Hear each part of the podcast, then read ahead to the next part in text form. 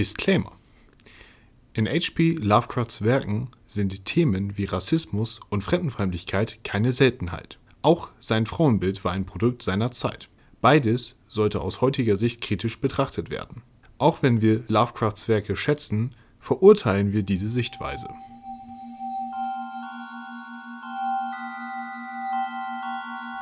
Die Miskatonic Universität. Wir lesen Lovecraft.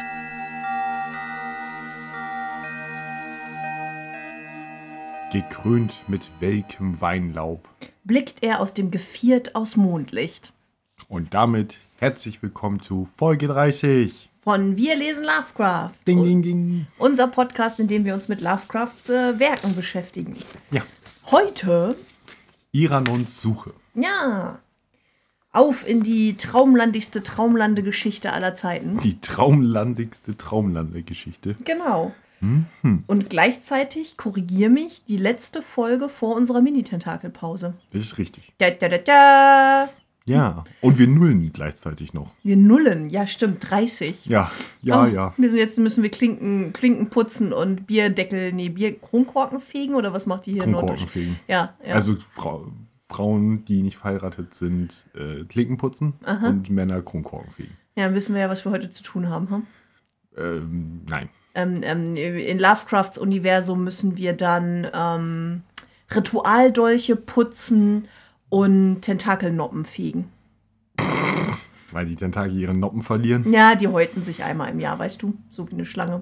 Und dann fallen die ganzen Noppen ab. Okay. Und die müssen halt gefegt werden. Ja, ja. Einmal im Jahr. Ja. Das Noppententakel-Massaker. Nein, das Tentakelnoppen-Massaker. So. Ähm, ja, aber ansonsten gibt es, glaube ich, hier vorweg nicht ganz so viel zu sagen. Nein. Wir lesen Iranons Suche Ja. und ähm, gehen dafür ins, in die Bibliothek zu Dr. Armitage. Genau. Aufi, aufi. Auf wie auf wie. Wir begeben uns in einen geheimen Raum in der Ohrenbibliothek. Unter Dr. Armitages wachsamen Augen lesen wir das nächste Werk von H.P. Lovecraft.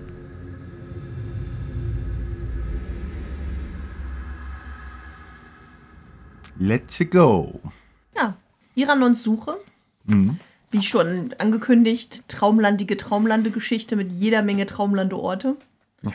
Und ähm, ja, gehen, steigen wir doch einfach direkt in die Handlung ein. Was äh, erfahren wir denn so? Wie geht's los? Die Geschichte ist in der Erzählerperspektive geschrieben. Das heißt, es ist kein Ich oder sowas drin vor. Wir haben verrückterweise viel wörtliche Rede. Ja, Und genau. Wir starten in der Granitstadt Teloth. Ja, Telot, Telot. Telot, wie man es auch aussprechen möchte. Genau, wie man möchte. Und äh, es gibt nicht wieder so, eine, so ein Lovecraftsches Intro vorweg, sondern wir starten ja direkt in die Handlung. Genau. Mhm. Iranon äh, stolpert förmlich aus einem Busch, gekrönt mit Weinlaub und in einem zerrissenen purpurnen Gewand. Er hat blonde Haare Mhm. Und äh, ja, es äh, entwickelt sich. Nein, es entwickelt sich erstmal noch kein Dialog. Mhm. Erstmal erfahren wir noch etwas über die Menschen von Telot. Ja, genau. Also es fängt damit an, dass Iranon in die Stadt reingelaufen kommt. Er wird kurz beschrieben, wie Jens gesagt hat, und dann wird noch gesagt, dass die Menschen von Telot wohnen in viereckigen Häusern und sind sehr gestreng und dunkel und fragen Iranon, wer bist denn du und was hast du vor? Genau. Und äh, Iranon sagt, dass er aus Aira kommt und dass er Sänger von Beruf ist. Genau, und Aira ist eine ferne, wunder, wunderschöne Stadt, äh, die er wiederzufinden versucht. Er ist, ähm, sei, aus seiner Kindheit erinnert er sich an diese Stadt und äh, singt seither von ihr. Ja, und die Menschen von Telot sind mittelprächtig beeindruckt. Denn in Telot wird weder gelacht noch gesungen. Genau, es ist eher eine pragmatische Stadt. Ja, Arbeit, Arbeit. Pragmatisch-quadratisch. Ja. Genau. Dennoch äh, soll er vor dem Turm von Lin singen und äh, seine, seine Geschichte vortragen. Während er das tut, bietet ein Greis Und ein Blinder sagt, er könnte um Iranons Kopf einen Nimbus sehen. Genau, also mirakulöse Dinge geschehen, während Iranon singt. Ja. Äh, die Menschen aus Telot lassen ihn auch nur deswegen singen und jagen ihn nicht gleich aus ihrer Stadt fort, weil sie ja doch ganz tief in sich drin auch so eine ganz leicht romantisch-nostalgische Ader haben. Denn es heißt, wenn äh, es Frühling wird, dass die gestrengen Menschen von Telot zu den karthianischen Bergen schauen und sich an Oonai erinnern, eine ferne Stadt der Lauten und des Gesangs, von der Reisende berichten. Ja. Also scheinen sie so eine kleine Sehnsucht doch zu haben und deswegen lassen sie ihn singen. Aber ein anderer Teil der Bevölkerung merkt, dass Iranon nichts Nützliches zu singen hat, also nichts, wovon sie etwas haben und gehen dann schon mal schlafen. Oder lachen ihn aus. Oder lachen ihn aus. Genau. Aber dann kommt ein sehr langer Part darüber, was Iranon singt. Und ähm, naja, denken wir an die ganzen anderen Traumlande-Geschichten, die wir bis jetzt schon hatten. Es gibt Blumen, es gibt äh, tolle Täler und Flüsse und kristallklar und wohlriechende Haine und hast du nicht gesehen und Dingenskirchen und goldene, goldene Kuppeln und Paläste und noch mehr Blumen und Sonnenuntergänge und Marmor und Pyrill und Lovecrafts unsägliche Liste an ähm, schwülstigen Elementen, mit denen er seine Traumlande immer wieder beschreibt. Und so beschreibt er hier Aira. Ja. Ja. Und nachdem er den Ort in aller Breite und Ja. aller Länge beschrieben hat, Drei Absätze. wechselt es hinüber, dass es um Iranon selbst geht, dass er nämlich ein, eigentlich ein Prinz Ja. ist und äh, sein Vater der König von Aira war, ist. Das wird eigentlich gar nicht richtig klar, außer dass er halt ins Exil musste. Also Doch war mein Vater der König. Also, ja. Vielleicht ist er auch einfach gestorben. Ja, möglich. Auf Genau. jeden Fall musste Iranon ins äh, Exil gehen und irgendwann will er zurückkehren nach Aira, um dort König zu werden. Genau, denn sein Abschlusssatz von seinem Gesang ist, denn ich bin Iranon, der ein Prinz war in Aira. Ah, die Menschen nehmen das so hin in Telot und Aha, geben ihm einen Stall, wo er drin schlafen kann. hier. Er kann also so ein bisschen Jesuskind spielen. und äh, ja, am nächsten Morgen steht ein Archon vor ihm. Ja. Und äh, er sagt ihm, dass er beim Schuster ad hoc in die Lehre gehen soll, denn alle Menschen in Telot müssen arbeiten. Das muss so, die Götter wollen es. Genau, und daraufhin ist Iranon ganz entsetzt, so. Aber ich bin Iranon, der Sänger. Ich habe kein Herz für Handwerk. Und warum arbeitet ihr die ganze Zeit nur, wenn es auch schöne Dinge gibt? Und ich kann euch doch schöne Dinge neben der Arbeit geben. So, er versucht sich da rauszureden. Ja, und der Archon sagt, entweder du gehst zum Schuster oder du bist bei Sonnenuntergang verschwunden. Genau, weil er sagt, äh, was du hier erzählst, ist Blasphemie. Unsere Götter haben uns nach diesem arbeitsamen Leben das Paradies in Aussicht gestellt, nach dem Tod. Und das finde ich auch ganz, ganz interessant. Also das Paradies ist für sie endloses Ausruhen und kristallklare Kälte, wo sich der Geist nicht mit Nachdenken und die Augen nicht mit Schönheit behelligen müssen. Yay! Yay. Vielleicht hatte er auch einfach nur die Nase voll von Iranons Blumengesängen. Ja, äh, Iranon entscheidet sich offensichtlich nicht dafür, beim Schuster die Lehre zu gehen. Und sonst wäre die Geschichte hier zu Ende und es wäre Iranon der Schuster geworden. Ja. Aber er macht sich auf, in äh, Telot etwas Grünes zu finden, weil alles ist hier grau und aus Granit und sehr einfarbig. Und äh, er findet ein, ja, durch die Stadt führt ein Flüsslein.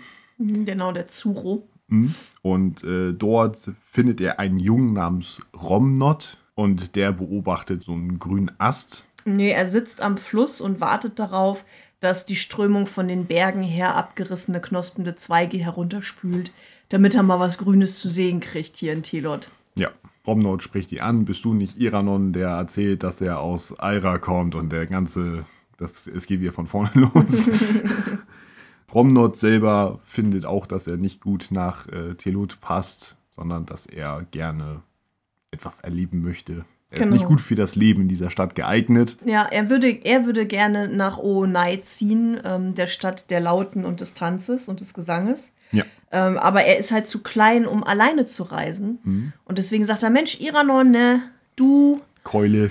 Heute, du bist doch immer einsam und traurig, dass dir keiner zuhört und ich bin noch zu klein, um alleine zu reisen. Tun wir uns doch zusammen, Win-Win und so, ne? Ja, ja. Ne, Du zeigst mir, wie man reist. einen Fuß vor den anderen setzen.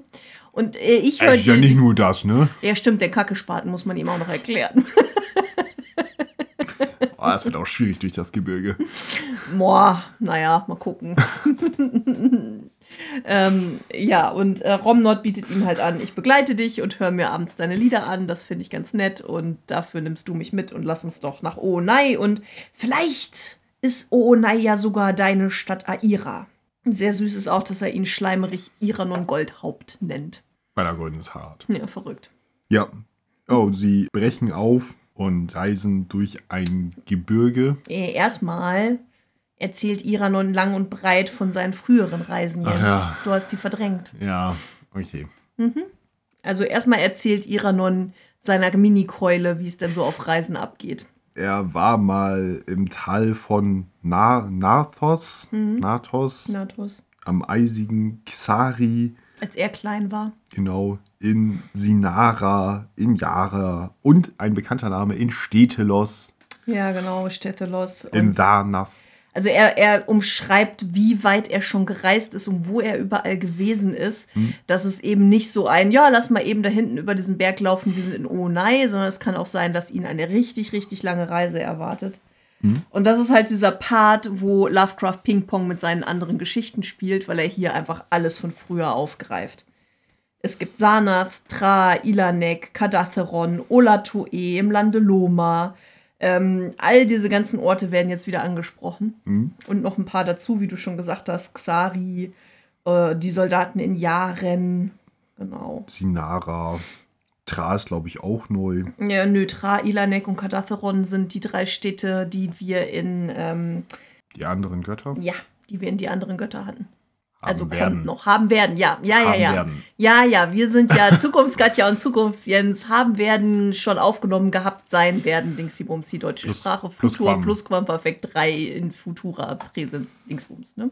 Ja, ja. Wir haben es schon aufgenommen, deswegen wissen wir es. ja. Und äh, ja, dann brechen sie aber auf. Ja, ja, ja. Lass uns im äh, Kaminzimmer über die Kameltreiber sprechen. Genau, Iranon bezweifelt nur, dass Onai ähm, tatsächlich Aira sein soll. Aber man kann es ja mal, man kann ja mal gucken. Es könnte, es ist bestimmt besser als der Ort, an dem er jetzt gerade Ja, ist. genau. Also sie verlassen Teloth bei Sonnenuntergang und begeben sich auf ihre große, lange Reise. Ja, es vergehen tatsächlich sehr viel Zeit, Mhm. denn wenn sie Oonai erreichen, ist Romnod bereits so alt wie Iranon. Er hat ihn, glaube ich, sogar überholt, weil Ja. Iranon altert offensichtlich nicht. Und Romnod, der ein kleiner Junge war, erscheint jetzt älter als Iranon zu der Zeit, als er ihn getroffen hat. Genau. ähm, Sie, also sie reisen wirklich mehrere Jahre und dann eines Nachts sehen sie die Lichter Onais und Iranon sieht direkt, das ist nicht Aira. Ja, Weil hier sind die Lichter ja grell und blendend und in Aira sind sie sanft und magisch leuchtend. Hm? Wie das Mondlicht unter dem Fenster, wo Iranons Mutter ihn einst mit Gesängen in den Schlaf gesungen hat. Die Podcast-Zuschauer können deine Mimik nicht sehen. ich weiß.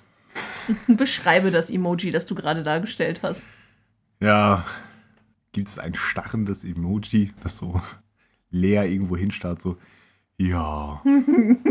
es ist ein IA-Emoji. Ein IA-Emoji. Ja. Er meint den Esel aus Winnie Pooh. Du meinst also so Schicksalsergeben. Ja. Ja, in Oonai kommen sie an und stellen fest, dass dort ja wild geliebt wird, nenne ich es jetzt einfach mal. Äh, Musikanten ziehen von Haus zu Haus, der Wein fließt in Strömen und Iranon kann dort singen und äh, auch sein, sein Werk wird dort geschätzt. Mhm, genau, man begrüßt ihn schon mit Applaus und Blumen, die man ihm zuwirft und lauscht seinen Darbietungen. Und Iranon ist aber trotzdem zwischenzeitlich sehr zwiegespalten, weil er zum Beispiel beschreibt, morgens äh, bei Sonnenaufgang ist die Stadt grau und trist und die Menschen sind bleich vom Schwelgen und träge vom Wein. Also Katerstimmung in Oonai jeden Morgen. Äh, und die Leute sind halt auch weinrot gesichtig und ein bisschen vulgär. Ja, Ja, aber hey, ne, er kriegt Blumen und Applaus, also bleibt er erstmal hier und Romnod findet es hier super. ja. Dem gefällt das hier richtig gut. Ich glaube, dann geht es relativ schnell, dass Iranon die Chance kriegt, vor dem König von Oonai zu singen. Er steht auf einem Podest und der Boden ist ein Spiegel und während er singt, sehnt man nicht mehr die Spiegelbilder, sondern das, was er beschreibt. Also. Altes, Schönes und halb Erinnertes. Ja. Und daraufhin äh, möchte der, der König, dass Iranon bleibt und stattet ihn mit neuer, neuer Garderobe aus und kriegt ein schönes Zimmer Mhm. und Goldringe und hast du nicht gesehen und Dingenskirchen und Gegröße. So wohnte Iranon in Onai, der Stadt der Lauten und des Tanzes. Und man weiß nicht, wie lange sie da sind, aber eines Tages bringt der König aus der liranischen Wüste wirbelnde Tänzer mit und Flötenspieler aus Drinen im Osten. Und daraufhin ist Iranon mehr oder weniger so ein bisschen abgeschrieben. Man hört ihm zwar noch ab und zu mal halbherzig zu, aber die meiste Aufmerksamkeit bekommen jetzt die Tänzer und Flötenspieler. Ja, Und dazu kommt noch, dass Romnot sich immer mehr verändert. genau. Er passt sich dem Lebensstil in Onai an und äh, trinkt und äh, ja, hat Spaß. Und zwar ein bisschen zu viel Spaß. Ja, aber es hinterlässt Spuren an Ja. Romnot. Und Iranon und Romnot entfremden sich auch so ein bisschen voneinander. Romnot stirbt dann rot und fett. Schnaufend auf seiner Bankettliege. Ja. Wahrscheinlich verfettet und, keine Ahnung, Herzinfarkt oder so. Äh, während Iranon fahl und schmächtig in einer Ecke singt und sitzt und für sich selber singt. Er bestattet Romnot dann sehr traurig, äh, zieht sich sein altes zerfetztes Purpur wieder an, holt sich nochmal frisches Weinlaub aus den Bergen und dann geht's weiter. Ja, Er lässt Onai hinter sich. genau. Er sucht jemanden, der seine Lieder versteht und schätzt. Genau, und ähm, jetzt gibt es wieder ein paar Name-Droppings. In allen Städten von Südafrika und in den Ländern jenseits der Benesaik-Wüste lachen ihn die Kinder einfach nur aus. Aber Iranon bleibt jung und läuft weiter auf der Suche nach Aira. Hm? Und so kommt er dann eines Nachts am Höhepunkt unserer Geschichte an einer armseligen Hütte eines uralten Schafirten an. Welche oberhalb eines Sumpfes aus Treibsand liegt. Genau. Ja, äh, er fragt den alten, zerknautschten äh, Hirten, ob er Aira kennt. Und der Hirte schaut Iranon so lange an und versucht sich etwa an etwas zu erinnern, was vor sehr, sehr langer Zeit war. Und eröffnet dann, dass er mal einen Spielgefährten hatte, der von Aira und dem Fluss, von dem Iranon immer singt und dem Nitra. Nitra und dem kleinen Wasserfall von Kra er einen Spielgefährten hatte, damals, als der Hirte noch sehr jung war, welcher ein Bettlerjunge war, der genau dieselben Worte gesprochen, also vom selben Orten gesprochen hat wie jetzt der Reisende. Und äh, er sagt dann auch, dass dieser Bettlerjunge Iranon hieß. Naja, das ist ja noch nicht der große Plot-Twist. So könnte man ja sagen, ja, alles klar, er kennt halt einfach Iranon, aber er sagt, dieser Junge war sehr sonderbar, denn wir kennen, kannten ihn seit seiner Geburt. Wir wussten genau, wo er herkommt, aber er hat immer erzählt, er wäre ein Königssohn aus dem fernen Aira und er würde da eines Tages wieder hin zurückkehren und sie hätten ihn wegen seiner Hirngespinste so ein bisschen belächelt, aber er hätte halt schön gesungen und eines Tages hat er sich wohl davon gestohlen. Und so enthüllt sich Iranons eigentliches Schicksal. Und dann sind wir auch schon im letzten Absatz der Geschichte, in dem es heißt, dass im Zwielicht der Sterne ein uralter Mann in zerfetztem Purpur in den tödlichen Treibsand schreitet, den Blick nach vorne gerichtet wie auf die goldenen Kuppeln einer hehren Stadt in der Ferne. Und in jener Nacht starb etwas von der Jugend und Schönheit in der älteren Welt. Boredom. Ende. Junge, Junge. Ja. Dann können wir, glaube ich, rübergehen ins Studierzimmer. Nein, wir gehen ins Kaminzimmer, Ins nicht ins Kaminzimmer. Studierzimmer. Nee, nee, du kommst hier nicht drum rum, über diese Geschichte zu reden. Will ich auch gar nicht. Es gibt ja genug.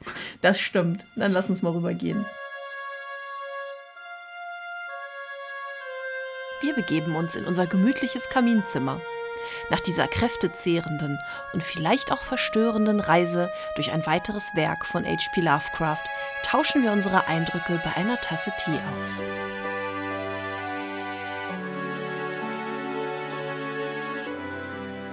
Wo habe ich denn reserviert? Lass mich in Ruhe. Hallo Schnittkatja. Bäh. Was ist das drin? So, guckst du doof. glaube nicht, dass das mit deinem Anspruchsdenken zusammen funktioniert. rein. Hast du nicht gesehen? Dingskirchen. Jens, Katja. my dear, Hm? würdest du mir ein Tässchen Tee einschenken? Ja. Wundervoll. Bediene die Mutter der Drachen. Immer noch nicht Game of Thrones gesehen. Okay, bediene die Mutter der Tentakel. Ich weiß nicht, ob ich das möchte. Auf jeden Fall ist es schon ein Riesententakel. Dankeschön. Wenn ich nur nicht so zitternde Hände hätte. Ach, du hast es wunderbar gemacht. Also, eine kurze Geschichte, finde ich. Findest du? Ja, wenn man die ganzen Blümchen- und Aira-Beschreibungen rausnimmt, ist sie gar nicht mehr so lang. Äh, weil im Prinzip Iranon kommt nach Telot, singt, nimmt Romnot mit, kommt nach Oonai, singt, Romnot stirbt, zieht weiter, trifft den Schäfer, entdeckt seine Vergangenheit und begeht Selbstmord. Fertig. Und worüber haben wir gerade die ganze Zeit geredet, wenn wir es auch so hätten zusammenfassen können? Möchtest du, dass wir in Zukunft die Geschichten so zusammenfassen? Ist ja auf jeden Fall kürzer. Ja, genau. Äh, kannst ja eine neue Rubrik daraus machen. Jens minimalistische Nacherzählung oder so. Ich kann, glaube ich, ich verrate, glaube ich, kein Geheimnis vorweg, wenn ich sage, dass ich die Geschichte jetzt nicht so großartig finde. Also mich hat der Plot-Twist am Ende einmal berührt emotional. Das war wirklich so ein Wow, ach du meine Güte Moment, da hatte ich nicht mit gerechnet. Das war cool. Aber ansonsten fand ich die Geschichte jetzt nicht so herausragend großartig. Ich weiß nicht, wie es dir ging. Nee, ich äh, wurde es relativ schnell müde von Aira ist so toll und niemand versteht mich. Das äh, ist mir relativ schnell, ja, auf die Nerven ist ein zu hartes Wort. Und so dieser es, Jammerton, der da drunter ja, liegt. es, genau, es ist so ein, so ein gewisser Jammerton. So ein bisschen drin. wie Frodo äh, zum Schluss bei Herr der Ringe, wo man ihn auch kaum noch erträgt, weil er nur noch am Rumjammern ist und alle Sam abfeiern. dass er es mit ihm aushält. Ja, ja, und das ne, ohne Sam wäre hier relativ früh schon Schicht im Schacht gewesen. Ja. Ja, also ich habe ziemlich schnell gedacht, alles klar, wir haben hier einen empfindsamen, künstlerischen Protagonisten, der auf der Suche ist nach Menschen, die ihn und seine Kunst verstehen, der in Armut von brotloser Kunst lebt, der sich in Wirklichkeit als ein Prinz, ein Adeliger sieht. Ist das mal wieder autobiografisch, Herr Lovecraft? Hat er da so sein eigenes, ich fühle mich so unverstanden und meine Werke haben keinen großen monetären Erfolg und ich suche Leute, die mich verstehen, reingeschrieben? Zumal Iranon ja auch an mehreren Stellen als blass und schmal beschrieben wird. Ja, was da äh, aber zu der Zeit doch immer noch so ein Schönheitsideal war, wenn man blass ist und nicht arbeiten muss. Also finde, es hat halt so einen, ja, so einen antiken Touch, also so, einen- so einen Griechen, Griechenland-Touch. Ja klar, durch das. Purpur und den, das Weinlaub, ne? Ja, genau. Finde ich, das ist, hätte, hätte er jetzt gesagt von mir so, okay, ich äh, tausche die Fantasienamen durch äh, Korinth und Athen Mhm. und ja, Sparta wahrscheinlich nicht. ähm, außer da, dass seine Kunst nicht verstanden Ich wurde. wollte gerade sagen, dann ist er vielleicht, ist Telot dann vielleicht Sparta So, so ein bisschen. und ähm, ähm, Oonai ist Rom. Ja, denn äh, hätte die Geschichte wahrscheinlich genauso funktioniert. Ja klar, aber das spricht ja nicht ab, ob das hier auch so ein bisschen Lovecrafts Denken und Sehnen mit hineingeschrieben wurde, weil das, das wäre ja auf einer metaphorischen Ebene. Naja, aber er ist ja sehr fasziniert von der Antike, von Griechenland, von Ja, und aber so. nichts, das, ich finde keine Gegenargumente jetzt in deinen Aussagen zu meiner Aussage. Äh, Ich muss ganz ehrlich sagen, ich habe schon wieder vergessen, was du gesagt hast. Wow. Live und in Farbe die Tentakeldemenz, Leute. Ich habe gesagt, dass ich finde, wir haben hier einen Achso, autobiografisch. Ja, der sensible Künstler mit der brotlosen Kunst, der in Armut lebt und von niemandem verstanden wird. So finde ich schon relativ stark so ähm, ähm, biografische Elemente aus von Lovecraft drin, der sich ja auch oft so gefühlt hat. Ne? Der ja auch immer wieder das Gefühl hatte, so wie die anderen Leute leben, das verstehe ich nicht so richtig und ich bin anders und das, was euch Spaß macht, macht mir nicht so wirklich richtig Spaß und er fühlte sich doch oft unverstanden und deplatziert und ein bisschen ausgegrenzt. Ja, so zur allgemeinen Gesellschaft Ja. sicherlich schon. In seinem Kreis ja eher nicht.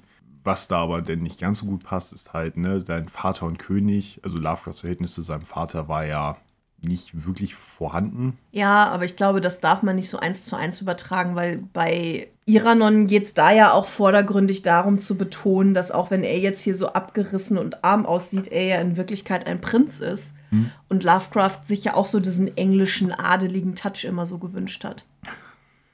Den er ja wahrscheinlich nicht hatte. Nee, das nicht. Aber da passt eine Sache doch zu seinem, zu seinem Vater relativ gut. Denn sein Vater hat, warum auch immer, mit einem sehr britischen Akzent immer gesprochen. Was auch der, den Freunden der Familie so ein bisschen auf den mm, Zeil mm. gegangen ist. Und er manchmal auch als aufgeblasener Brite bezeichnet wurde. Also war der Vater auch so anglophil. Genau. Und hat da halt auch sehr viel in diese Richtung getan. Und er, sein Vater war halt auch sehr auf dieses, wir kommen aus England. Also da hat er schon diesen Einfluss. Die Den Frage Dunkel. ist halt. Hm? Den Dünkel. Genau, obwohl Lovecraft ja eigentlich nicht so viel Zeit mit seinem Vater verbringen konnte. Ja, ich meinte hier wirklich auch einfach nur diese Parallele Iranon, der sich als Adliger sieht und Lovecraft, der gerne ein ja. britischer Adliger wäre, dass das ein Element von diesen Parallelen zwischen den beiden Charakteren ist. Ja, das stimmt. Also wir haben es ja auch dieses, dass er in Telot soll er ja zur Arbeit gezwungen werden, so entweder du arbeitest oder du gehst. Und wir hatten das ja jetzt gerade auch erst in deinen Erzählungen, dass er ja jetzt ne, zu Brotjobs annehmen muss, die er nicht geil findet, um zum Lebensunterhalt der Familie beizutragen. Ja. Das passt ja auch total gut.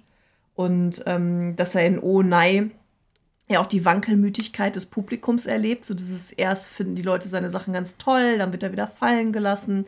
Und ich könnte mir durchaus vorstellen, dass er da ja auch seine Erfahrungen mit reinschreibt, mit diesem Manchmal haben seine Sachen ein bisschen Erfolg, aber dann ist wieder in der UAPA oder NAPA irgendein Shitstorm, dann gibt es wieder Stress und so. Er ist halt nicht wie jetzt zum Beispiel dieser Typ, für den er redigiert hat, was du erzählt hast, der mhm. diese schrecklichen Sachen schreibt, aber auf total erfolgreiche Lesereisen gehen kann. Ja. Ne, sondern Lovecraft ist der unverstandene, er erfolglose Dude, mhm. der sich dann sagen muss, ja, die Leute verstehen meine große Kunst einfach nicht. Also ich fand das schon sehr passend. Und ähm, ich finde es auch interessant, dass wir jetzt zuletzt hat er die namenlose Stadt geschrieben. Ja, wirklich diese dunkle, unheimliche, faszinierende Geschichte. Und jetzt schreibt er wieder so ein Traumlande-Blümchen-Ding. Mhm. Was ist da los? Hat er so Ups and Downs oder schreibt er sich da so eine Flucht aus der Realität mit? So ein, bei mir ist jetzt gerade alles in meinem Leben wieder richtig doof, dann schreibe ich so eine Geschichte, um mich da reinzuflüchten. Schwierig. Könnte man meinen, ne? Hm, ich meine, es ist ja jetzt, glaube ich, korrigier mich, die Zeit, in der sein Leben ziemlich finster ist, weil seine Mutter gestorben ist, ne? Wir sind, um das mal eben einmal kurz vorzuschreiben, am 28. Februar 1921 wurde die Geschichte geschrieben. Ah, okay, dann lebt seine Mutter noch. Also seine Mutter, ihr geht's halt den Umständen entsprechend. Mhm. Aber ich glaube, dieser richtige Niedergang war ja irgendwas April, Mai, hattest du gesagt, glaube ja, ich. Ja, ich, ne? glaube, ich glaube, sie stirbt erst gegen Mitte des Jahres. Hm. Ich habe es gerade nicht auf der Pfanne. Aber dann steckt er halt in diesem Napa-Uapa-Ding, von dem du das letzte Mal erzählt hattest. Ja, das ist ja immer so ein, so ein Dauerbrenner bei ihm. Ne? Ja, aber du hattest ja gesagt, dass da jetzt gerade besonders viel los war mit Stress und er ja jetzt auch wirklich äh, Geld verdienen muss und diese schrecklichen Sachen lektorieren muss. Ja. ja.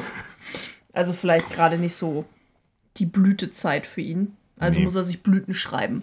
Bitte. Ja. An, ansonsten, ich bin von der Schreibart her finde ich es sehr interessant. Also wir haben ja, erstmal haben wir nicht diesen Start mit dem Blick aufs Ende. Das mhm. hat er mhm. sich ja tatsächlich, es ist ja eher untypisch für ihn. Stimmt, wir haben nicht irgendwie ne? schon so eine Zusammenfassung oder darum geht es in dieser Geschichte. Ne? Ich bin keine, ich bin ein zitterndes Wrack oder das, der Sand steht ja. mir bis zum Hals. Oder ich berichte jetzt, auch wenn es meinen Geist fast überfordert, von dem Tod meines Freundes. Ja, Ne? Kein Spoiler am Anfang. Kein, kein Spoiler am Anfang. Und wir haben halt diese Erzählerperspektive und ziemlich viel wörtliche Rede. Mhm. Ist ja auch eher untypisch für ihn. Ne? Also er mhm. hat mal hat einen anderen Schreibstil als sonst. Wobei ich da sagen muss, ich finde es nur halb wirklich richtig wörtliche Rede, weil es sind ja keine großen Dialoge, mhm. sondern er hat einfach ganz viel Iranons Beschreibungen oder Romnots Beschreibungen in wörtliche Rede gesetzt. Mhm. Also das beeindruckt mich da noch nicht so hart, als, als, als dass ich jetzt sagen würde, das ist ein totaler Stilbruch zu vorher. Mhm. Aber ja, du hast schon recht, es ist halt mal wörtliche Rede mehr mit drin. Aber halt viel in Beschreibungen. Ja, aber wirklich viel Dialog schreibt er ja sowieso nicht. Ich glaube, das letzte Mal, dass er viel Dialog geschrieben hat, war das Bild im Haus. Ja, und die Aussage des Randolph Carter, da hatten wir auch relativ viele Dialoge, als der Freund unten war und dann übers Telefon sie hin und her kommuniziert haben. Ja, aber Und bei die anderen Götter werden wir ja auch Dialoge zwischen den beiden haben, wenn sie ihre, Erzie äh, ihre Beschreibungen hin und her schicken und so. Also das nutzt er ja schon immer mal wieder, aber klar, es ist jetzt nicht so ein so ein richtiger Er Erzählstil mit nur Dialoge, kein Ja. Theaterstück-Style oder so. Nee. Das stimmt. Ja, aber den allwissenden Erzähler haben wir ja schon ab und zu mal. ja. Ja, und äh, was wir auch wieder haben, ist äh, Lovecrafts leicht überhebliche Spitzen äh, in Richtung verschiedener Verhaltensweisen. Ja. Also einmal dieses ähm, in Telot, dass die Leute halt nur arbeiten und sich nichts Schönes gönnen. Da kommt ja dieses Moralstück, wo ich die ganze Zeit an Ikea denken musste mit ähm, ähm, äh, wohnst du noch oder lebst du schon? Weil er ja gesagt hat, ne, ihr arbeitet die ganze Zeit und lebt nicht richtig und wofür arbeitet ihr denn überhaupt und so. Da schlägt er ja einmal so in diese Kerbe von Leuten, die sich nicht für Kunst interessieren. Gleichzeitig ja auch eine Spitze gegen Religion, ne? Das ist da ja auch mit drin, ne? Ja. Dass ne, die Götter, die ihnen gesagt haben, dass sie arbeiten sollen, damit sie ja am Ende ins Paradies kommen können. Also ist Ja, ja. Mhm. klar, ist ja doppelt einerseits so ein, so ein gesellschaftskritisches, das er hat wieder sein, ich bin ein Städter, ich bin so kultiviert Mhm. und die Arbeiterschicht, die versteht nichts über Kultur, die arbeitet nur und arbeitet nur. Mhm. Das hat, das ist wieder drin und dann noch die Spitze auf Religion. Genau, die sagen, du musst in diesem Leben dich an den ganzen Scheiß halten, dann wirst du im nächsten Leben belohnt. So, Ja. als ob. Äh, genau, einmal das. Und dann ja aber auch in Oh Nei nochmal wieder der Schlag in Richtung Alkohol und Alkoholismus und die Folgen davon. Und den Sittenverfall, dass der Alkohol aus musisch interessierten Menschen so dumpfe Konsumenten ohne Feingeist macht, die einfach alles in sich reinfressen und dann nicht unterscheiden können zwischen den wirklich guten Sachen. Ja, und dann halt auch ihren Launen nachgehen, ne? Heute bist du der Star, aber morgen schon was Neues. Ja. So nach dem Motto, ne? Wo Genau. Iranon dann durch die Tänzer und die Flötenspieler ersetzt wird. Ja, und ich habe mich auch gefragt, so dieses Bild, ähm, als Romnot stirbt, wird ja geschrieben, dass Iranon sitzt bleich und hohl neben seinem Freund und schaut halt hilflos zu, wie der durch den Alkohol stirbt. Und da hatte ich so ein bisschen das Gefühl von Lovecraft, der vielleicht auch so ab und zu mal daneben sitzt mit seinen Freunden, wenn die Alkohol konsumieren und dann halt stumpfer werden und die Späße immer blöder werden, weil jeder kennt das, der nüchtern auf einer Party bleiben muss. Wenn die Leute um dich herum irgendwann alle betrunken sind und in ihrer eigenen Zone sind, in der du nicht mehr mit drin bist, weil du es einfach auch nicht so lustig finden kannst, weil du hast diesen Pegel nicht, den die haben. Äh, so, da war wieder dieses Isolationsgefühl, das ich hatte, dass äh, Lovecraft sich da auf Iranon projiziert mit seinem ich sehe mich als was Besseres und ich trinke auf gar keinen Fall Alkohol und ne, ich bin hier so feingeistig und keiner versteht mich.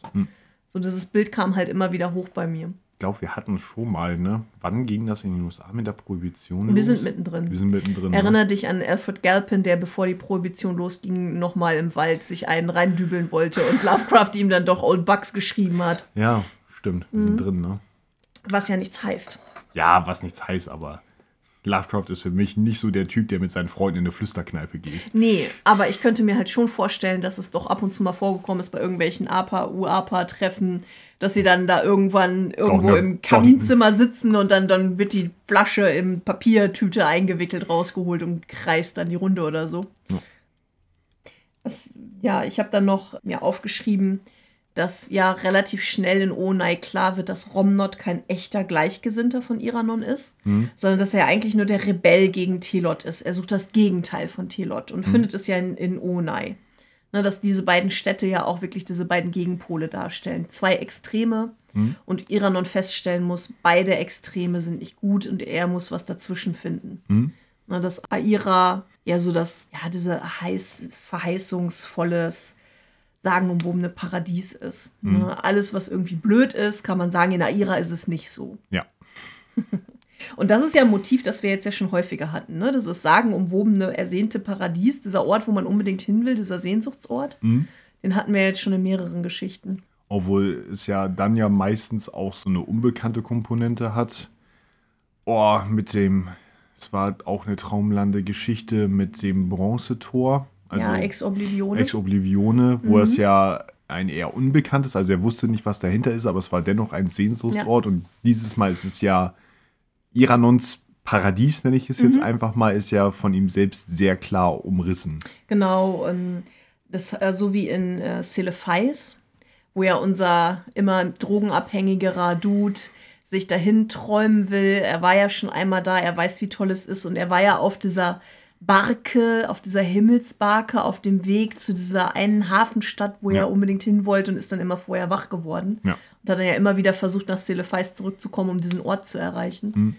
Äh, und bei The White Ship hatten Ja. wir ja auch unseren Protagonisten, der ist ja in den Traumlanden, er reist da durch und er findet diese unfassbar großartigen Ort, diesen wunderschönen Ort, Erfüllung eigentlich aller Träume, aber es reicht ihm ja nicht und er will noch einen sagenumwobenen Ort erreichen, was dann ja das, ähm, sein Schicksal besiegelt hat. Ja. Also dieses Motiv haben wir jetzt schon ein paar Mal gehabt bei Lovecraft Das stimmt. deswegen überwältigt mich diese Geschichte auch nicht so besonderlich, weil es war auch jedes Mal wieder die Beschreibung dieser Orte halt wieder, ne, diese tollen kleinen Brücken und die Pavillons und die Blumen und die Vögel und Du hast den Heine und Flüstien und Wasserfälle. Ja, und der Wind aus dem Süden und bla. Ja. Also was ich glaube ich jetzt schon ein paar Mal gesagt habe, so ein ey, Mann, ey, ne, kannst du dir nicht mal irgendwie was anderes ausdenken? Zu der Situation, wo Romnod Iranon im Alter, zumindest in dem, was Iranon ja selber wahrnimmt, überholt. So, wir haben ja am Ende diesen Punkt, wo äh, der alte Mann in den äh, Treibsandsumpf geht.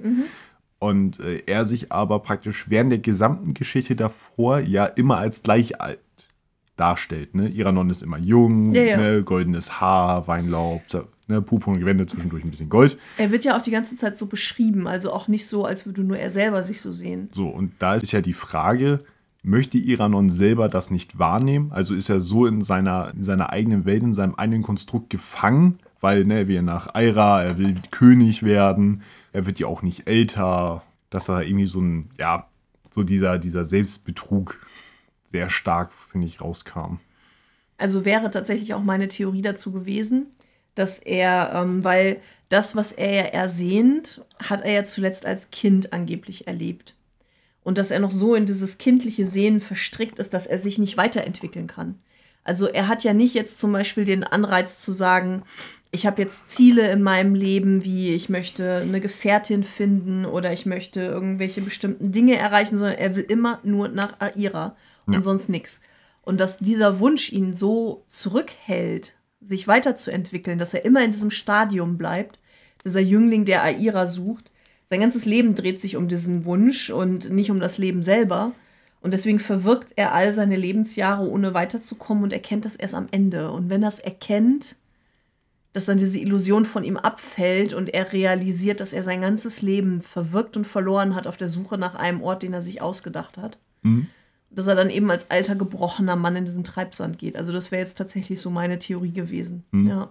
Obwohl das dann natürlich ein bisschen, ja, Doppelmoral, ich weiß nicht, ob das das richtige Wort ist, aber in, auf den Leuten in, in den Städtelos, die ja Arbeit, Arbeit, Arbeit machen. Tel- Telot. Telot. Nicht, Städtelos. Stimmt, Städtelos, die Stadt, ja, Die Stadt hinterm Wasserfall. Ja, wo die Leute ja arbeiten, also die sind ja auch in ihrem eigenen Konstrukt gefangen und er verurteilt sie ja, von wegen so, ihr arbeitet, um zu arbeiten, um irgendwann in ein Paradies zu kommen, in dem ihr nicht mehr arbeiten müsst, aber auch nichts Schönem nachgeht. Ähm, und sagt von wegen so, es ist doch Humbug. Humbug, ist doch doof, was ihr da macht. Ja. Und die Leute dann in Oronai sich in diesen Ausschweifungen ergehen, wo er ja dann auch so den Moralfinger hebt, so am nächsten Morgen ist alles äh und so weiter. Aber letztendlich ist er ja nicht besser als die anderen.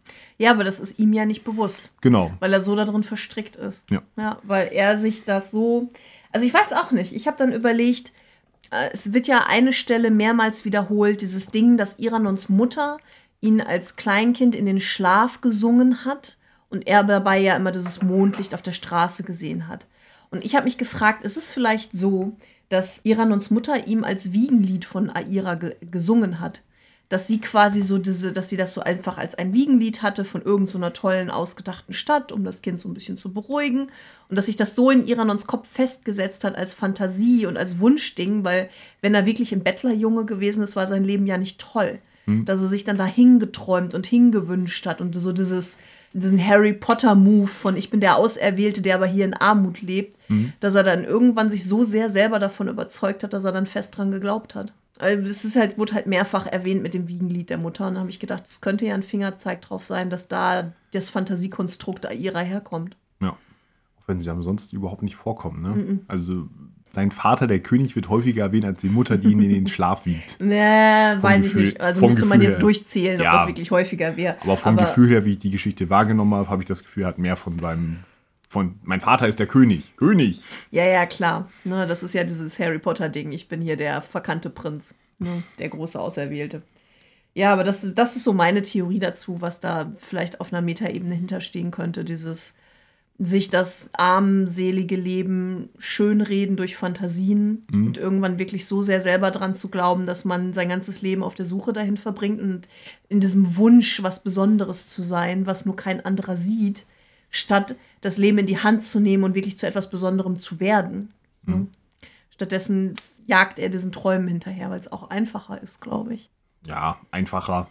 Man muss sich deutlich weniger mit sich selbst beschäftigen, das ist schon richtig. Am Ende, im letzten Abschnitt, wird ja auch wieder auf Aira ja wieder Bezug genommen, ne? Wie das, wenn die Reflexion des Sonnenlichts darauf ist, wie in dem Traum, in der Beschreibung von Aira.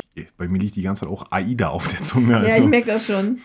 Äh, du meinst jetzt nur den Blick nach vorn gerichtet, wie auf die goldenen Kuppeln einer hehren Stadt, wo Träume verstanden werden. Ja, aber das hat ja nichts mit dem Licht zu tun, weil er ist ja Ach so. im Mondlicht. Dann habe ich das mit dem Licht falsch. äh, im Also es ist gehabt. das Zwielicht der Sterne und des Mondes, die den, das Sumpfland mit einem Glanz übergossen, wie der, den ein Kind auf dem Fußboden zittern zu sehen vermag, wenn es abends in den Schlaf gewiegt wird, wo wir wieder die Schlafwiege-Situation haben. Ja. Die wird ja halt echt oft erwähnt. Was offensichtliches, warum macht er dieses massive Ping-Pong? Also du hast ja wirklich anderthalb Absätze, wo nur Name-Dropping ist, wo er nur die ganzen Orte, die er schon benutzt hat, alle wieder reinschmeißt. Ähm, fand ich too much. Also, was bezweckt er damit? Weil, wenn das jetzt so ein Haha, ich will jetzt noch mal einen Rückgriff auf meine ganzen alten Geschichten machen, hätte ich das schöner gefunden, wenn er das ein bisschen mehr über die Geschichte verteilt hätte und nicht alles in einen Absatz stopft. Naja, zu diesem Zeitpunkt, wo die Geschichte geschrieben ist, wird er ja eher von den anderen Göttern, was ja später geschrieben wurde, wird er ja praktisch auf diese Geschichte zugreifen und sich da die Namen ja dann raussuchen. Ja, aber nur drei Stück. Tra, Ja. Ilanek und Kadatheron. Ja. Und die ganzen anderen Namen aber nicht. Die waren vorher alle schon da. Alle? Ja, ich gehe mal rein. Also ein paar sind, glaube ich, einfach nur Name-Dropping. Also, ähm, Für ich brauche noch ein paar mystische Orte, aber die sonst noch bisher noch nicht erwähnt wurden. also wir hatten in Polaris auf jeden Fall das Land Lomar und Olatoe. Und ich meine, da hatten wir auch Natos, dass er gesagt hat, dass die Leute ähm, ja aus Natos gekommen sind. Ähm, dann, okay, Sinara hatten wir noch nicht und Xari und Yaren. Das macht er hier in dieser Geschichte neu. Da kommen ja auch die Kameltreiber her, über die wir noch reden müssen. Stethelos hatte er bei der grünen Wiese. Sanath hatte er in das Verderben, das über Sanath kam. Und die Wüste Benesaik hatten wir auch schon. Weil ich weiß, dass ich da schon die Zunge, Zunge so verdrehen musste, um das auszusprechen. Ich weiß aber nicht mehr genau, in welcher Geschichte das war. Aber ich bin mir sehr sicher, dass wir Benesaik schon hatten. Könnte vielleicht auch in die anderen Götter gewesen sein, aber ich bin mir nicht sicher. Nee, die war früher. Weil ich, Okay. die anderen Götter habe ich noch kein Hörbuch zugemacht und das musste ich mit Bnesaik. Ist ähnlich wie bei pnakotische Manuskripte, da musste ich ein paar Mal üben, bevor ich das einsprechen konnte. Okay. Ja. Also finde ich schon relativ viel in einen Absatz reingestopft. Und ich frage mich halt so, ja, ich meine, er verdeutlicht Romnot hier ja einfach, dass er schon viel gereist ist und viel gesehen hat. Aber so, wenn man jetzt nicht seine ganzen Geschichten memoriert hat, finde ich es ein bisschen beliebig, so viele Namen hintereinander wegzuschmeißen. Ja. Ja, aber die Kameltreiber. Also, als er schreibt, dass er ein kleines Kind war, hat er ja in diesem kalten Land gelebt und wollte nach Sinara am Südhang gehen und vor lächelnden Kameltreibern auf dem Marktplatz singen. Doch als er dahin kam, fand er alle Kameltreiber betrunken und obszön und sah ein, dass sie seiner Lieder nicht wert sind. Und äh, später schreibt er noch, niemand kann ohne Glückseligkeit von Aira erzählen, derweil die Kameltreiber von Oonai lüstern raunen. Also sie sind obszön, betrunken und lüstern. Mhm. Super. Ja. Also auch da wieder mal so ein, ja, fast schon so eine Untermensch-Kategorie aufgemacht. Ja. Ist nicht schön, was er da macht. Und auch irgendwie, Auch der Begriff Kameltreiber, ich weiß nicht. Es klingt auch ein bisschen despektierlich, finde ich. ich glaube auch, dass es so ein bisschen so gemeint ist. Ne? Herablassend. Ja, ja. Vielleicht auch so ein bisschen, ne? Un ungebildete Leute. Ich frage mich halt, einerseits hat er halt eine, eine gewisse Faszination für das Arabische. Müssen nur an Abdul al-Hasred und die Ja. namenlose Stadt, die wir jetzt ja hatten, da ist ja durchaus eine gewisse Ja, als Kind hat er Tausend und eine Nacht geliebt.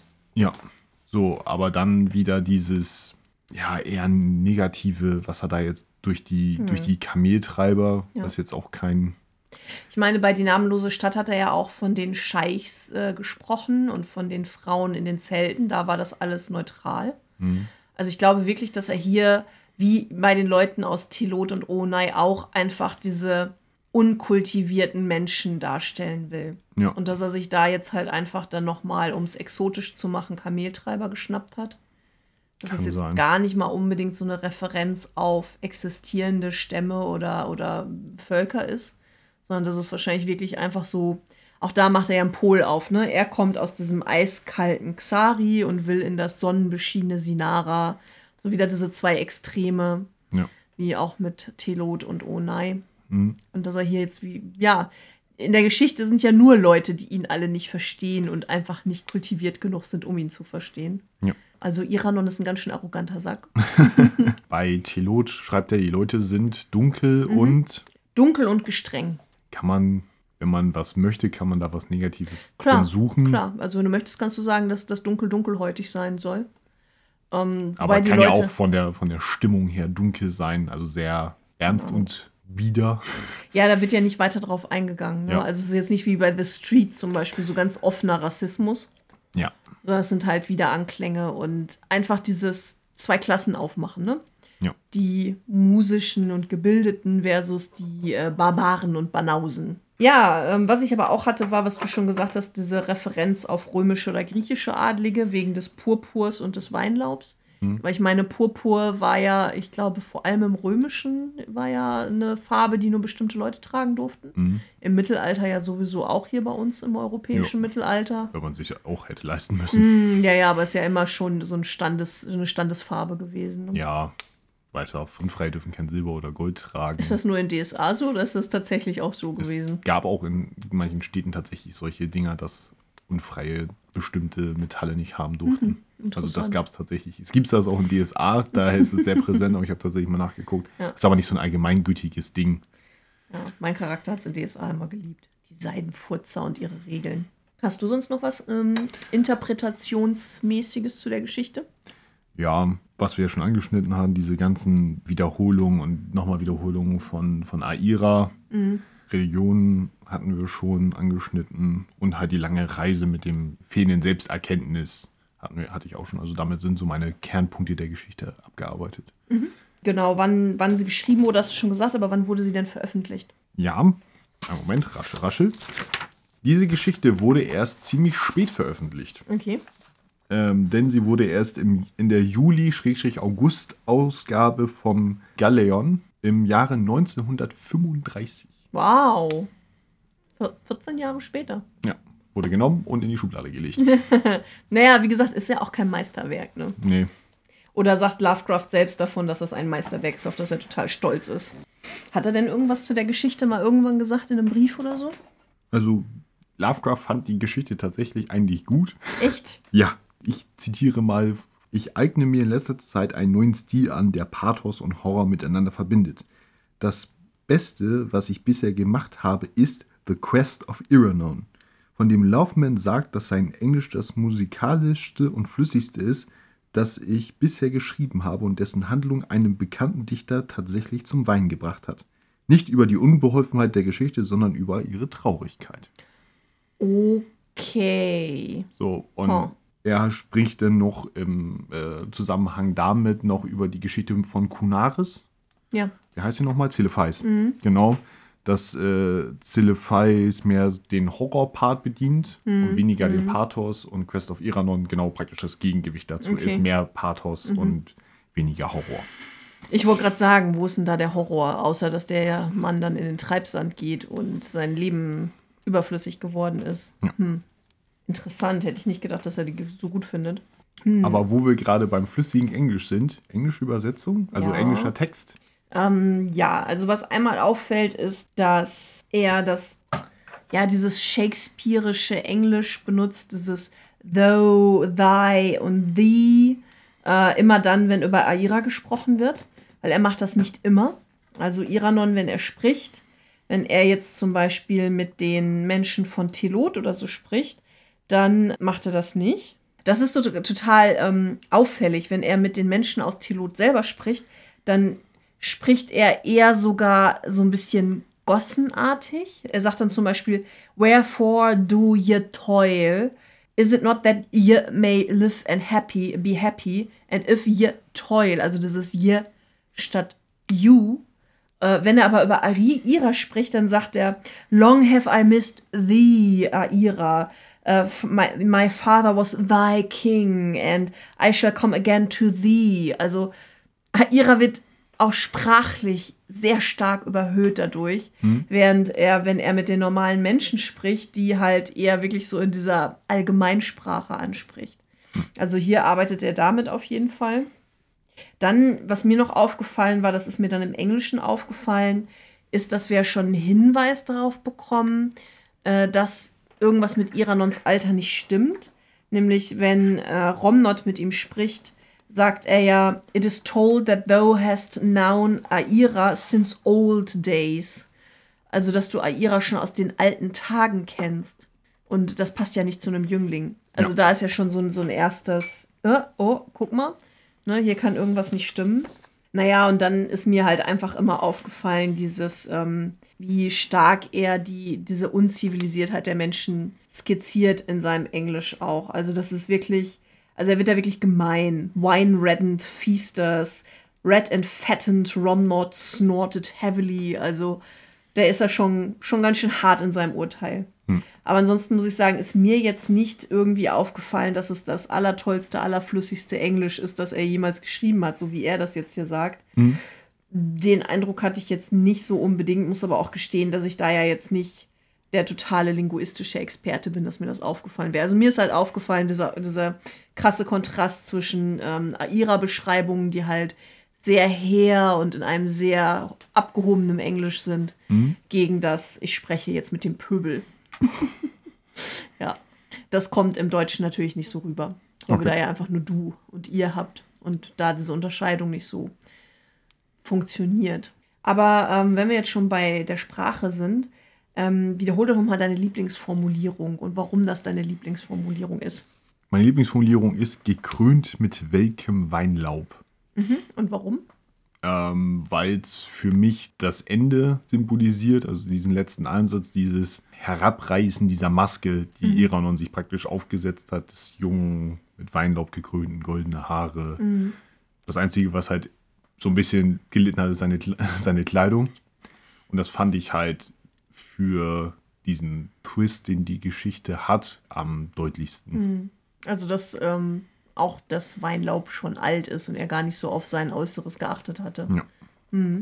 Ja, ich hatte ja das Geviert aus Mondlicht. Das wird immer dann beschrieben, wenn Iranons Mutter ihn ja in den Schlaf wiegt, dass das äh, Mondlicht durch das Fenster scheint auf dem Boden.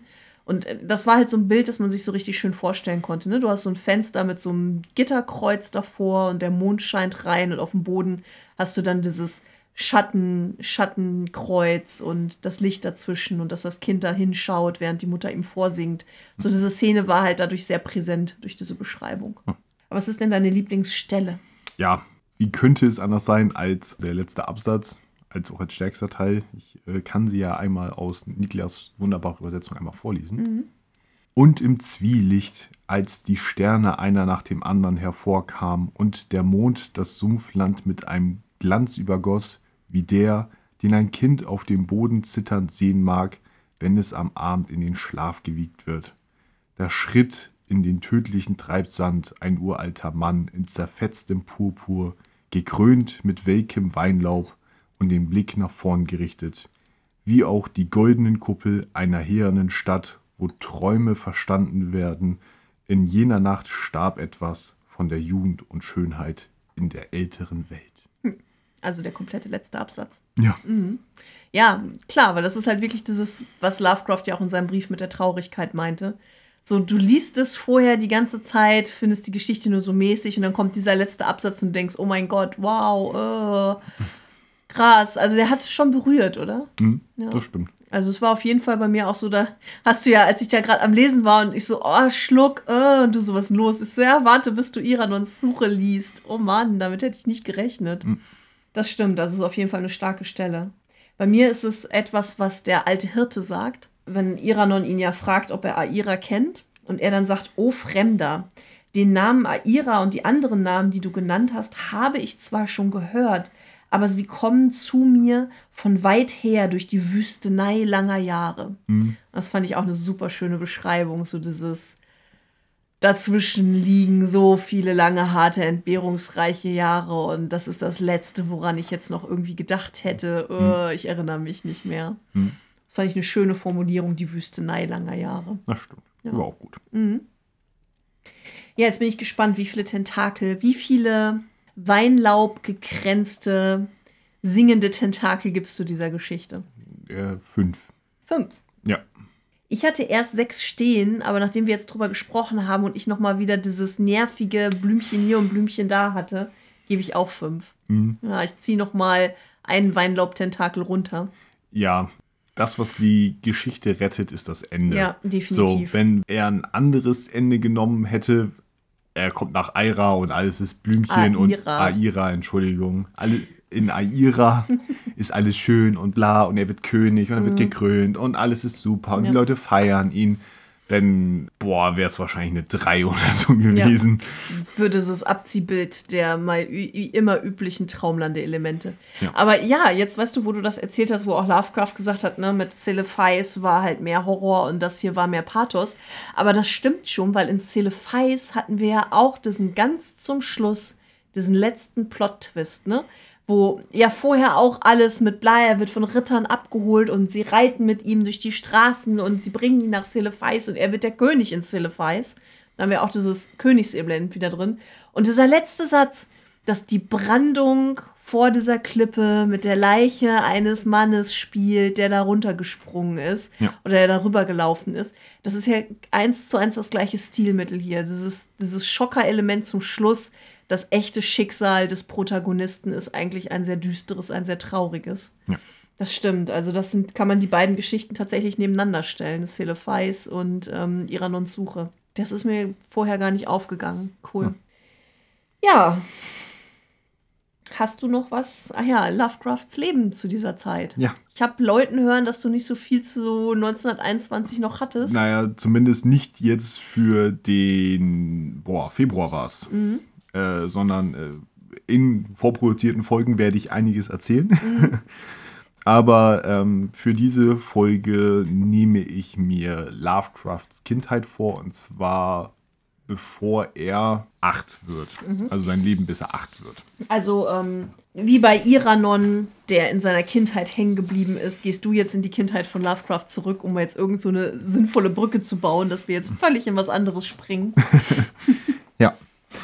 Also, äh, Howard Phillips Lovecraft wurde am 20. August 1890 um 9 Uhr morgens geboren. Und zwar im Haus der Familie Phillips in 194 Angel Street, Providence. Obwohl es in Providence tatsächlich eine Geburtskrankenhaus gab, was fünf Jahre vorher erst gebaut wurde, Okay. wurde vermutlich in Familientradition zu Hause geboren. Zu seinem Vornamen Howard, erst seit 1850 wird dieser Name so wirklich als Vorname benutzt. Sonst wurde er tatsächlich eher als Nachname oder als Zweitname verwendet. Okay. Also eher ungewöhnlich, dass jemand Howard mit Vornamen hieß. Es gibt drei mögliche Punkte, warum er Howard hieß. Der, das erste ist, was ich ein ziemlich schwaches Argument finde, es gab einen Jungen in der Nachbarschaft, der auch so hieß. Das wäre der unkreative Ansatz. Ah ja, ist ja ein netter Name, nehmen wir den auch mal. Ja, dann ein Verwandter der Familie hieß Daniel Howard von Howard Hill aus, aus Foster, wo sein Großvater Whipple ja sehr stark investiert war. Mhm. Der auch, ihm hat so gesehen eigentlich die Stadt gehört. Aber dazu kommen, kommen wir dann in Erich Zahn Teil 2, werde ich dazu mehr erzählen, wenn mhm. ich ein bisschen über die Familiengeschichte und auch über Whipple ein bisschen reden werde. Und dann gibt es das dritte, und das ist einer der wahrscheinlicheren Gründe, und zwar der beste Freund von Whipple hieß Clark Howard Johnson. Mhm. So, und ist, man kann sich gut durchaus vorstellen, dass von daher dieser Name kam. Und äh, Phillips, also Howard Phillips, weil er im Haus der Phillips zur Welt gekommen ist? Seine Familie mütterlicherseits sind ja die Phillips. Ah, okay. Das ist ja ihr. Ah, okay, also ist das so wie ein, ein äh, Howard Schulz-Meyer? Ja. Mm, okay. Also sein Vater Winfield hatte den Lovecraft mitgebracht und seine Mutter die Phillips. Mhm. Genau. Ähm, also so gesehen doppelter Doppelnachname. Ja, alles klar. Dann werde jetzt Joshi hier und da mal zitieren aus Leben und Werk Teil 1, damit ihr auch wisst, wo ihr es findet, wenn ihr es selber nachlesen wollt. Das ist übrigens sehr interessant. Kann ich also empfehlen. ähm, und zwar hat er im Jahre 1934 mal aufgeschrieben, was so seine erste Kindheitserinnerung, an die er sich erinnern kann, ist. Meine ersten Erinnerungen stammen aus dem Sommer 1892, kurz vor meinem zweiten Geburtstag wir machten Ferien in Dudley in Massachusetts. Nochmal bitte und denk Messe, an die Eselbrücke. Massachusetts. Yay, die Eselsbrücke funktioniert. äh, und ich, ich, erinnere mich an das Haus mit einem furchteinflößenden Wassertank auf dem Dachboden und meinem Schaukelpferd oben am Ende der Treppe. Also voll klischee-mäßig, mhm. finde ich. Ich erinnere mich auch noch an die Bretterwege, die das Gehen beim Regenwetter erleichtern sollte und eine waldige Schlucht. Und da musste ich an, ah, wie hieß sie denn? The, the Cave, äh, nee, nicht The Cave, sondern das Grab, The Tomb. Mhm. Da ist ja auch eine waldige Schlucht, durch die der Protagonist geht. Hm, interessant. Mhm. Vielleicht irgendwo da eine Inspirationsquelle gewesen. Mhm. Und ein Jung mit einem Spielzeuggewehr, der mich dem Abzug betätigen ließ, während meine Mutter mich hochhebt. Okay, also er sagt, dass er sich tatsächlich an Sachen erinnert, als er zwei Jahre alt war. Ja.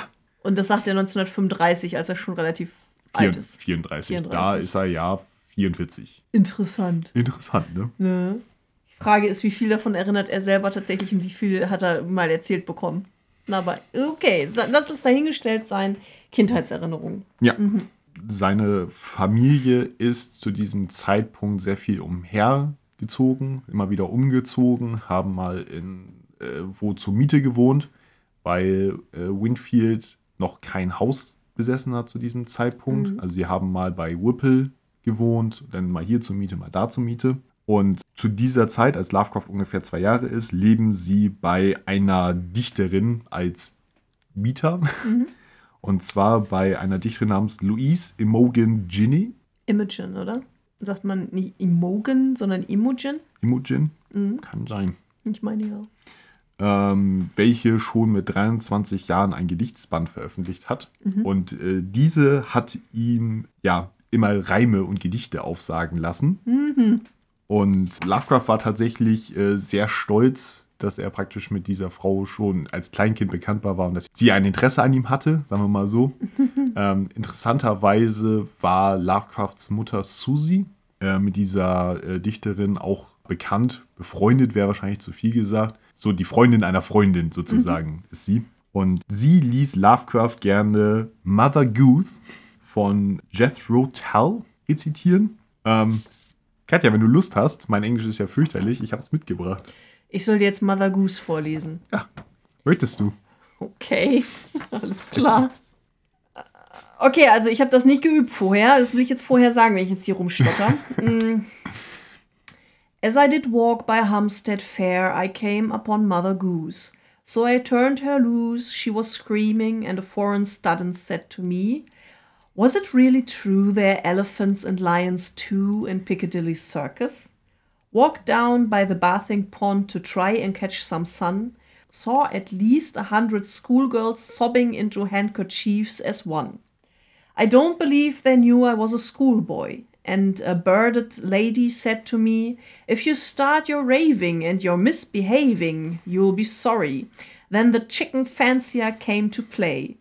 With his long red beard and his sister's weird, she drives a lorry, laughed down by the putting green, I popped them in their holes. Four and twenty labored were laboring and digging up their gold.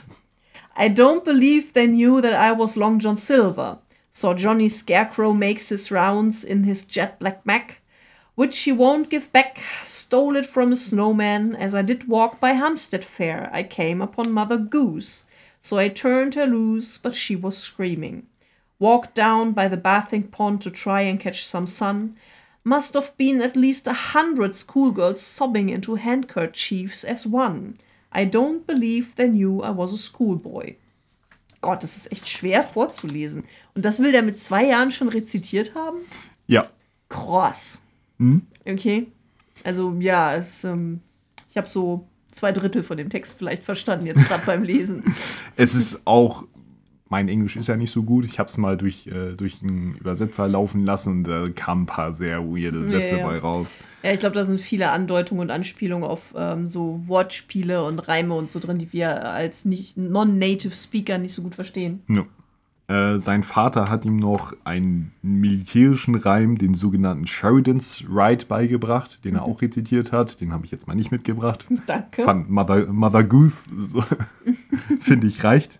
Dann zu Winfield Lovecraft. Dem Daddy. Daddy, weil er hatte viele unterschiedliche Berufe. Ich gehe noch mal ein bisschen mehr beim Familienstammbau dann drauf ein. Auf jeden Fall war er zu der Zeit, wo Lovecraft so ein, zwei Jahre alt war, bevor er dann krank wurde, äh, als Handelsreisender unterwegs. Ja, das hatte ich auch im Kopf, dass er ja viel unterwegs war. Genau. Und hatte ja dann in äh, Chicago seinen Anfall, wo praktisch seine Krankheit ausgebrochen ist, er und er gewalttätig wurde und rumgeschrien hat, dass im, Rau im Zimmer über seinem Zimmer jemand seiner Frau Gewalt antut.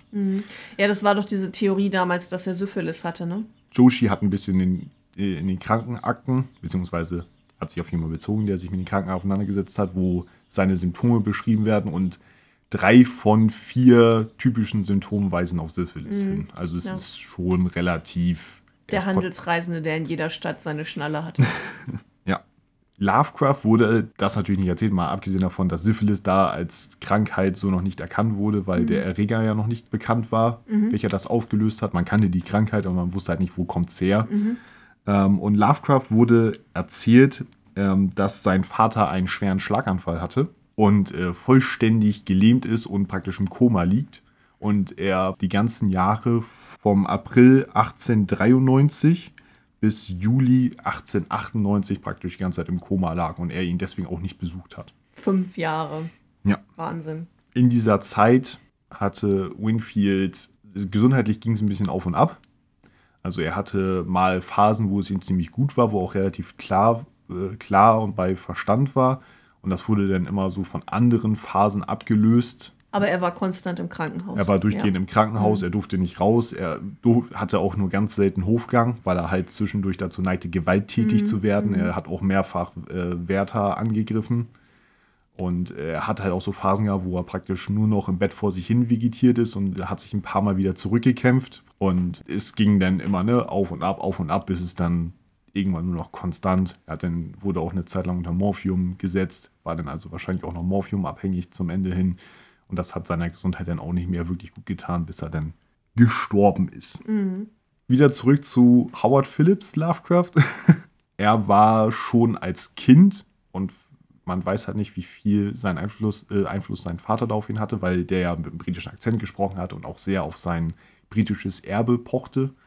Ähm, Lovecraft lief tatsächlich in, in roten Klamotten durch die Gegend, also so Rotrock-mäßig British Army. Er hat auch äh, regelmäßig die Floskel God Save the Queen benutzt. Okay.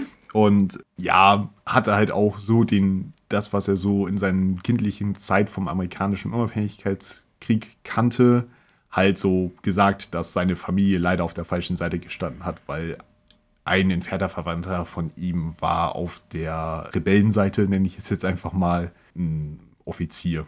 Und er fand das alles nicht so gut okay.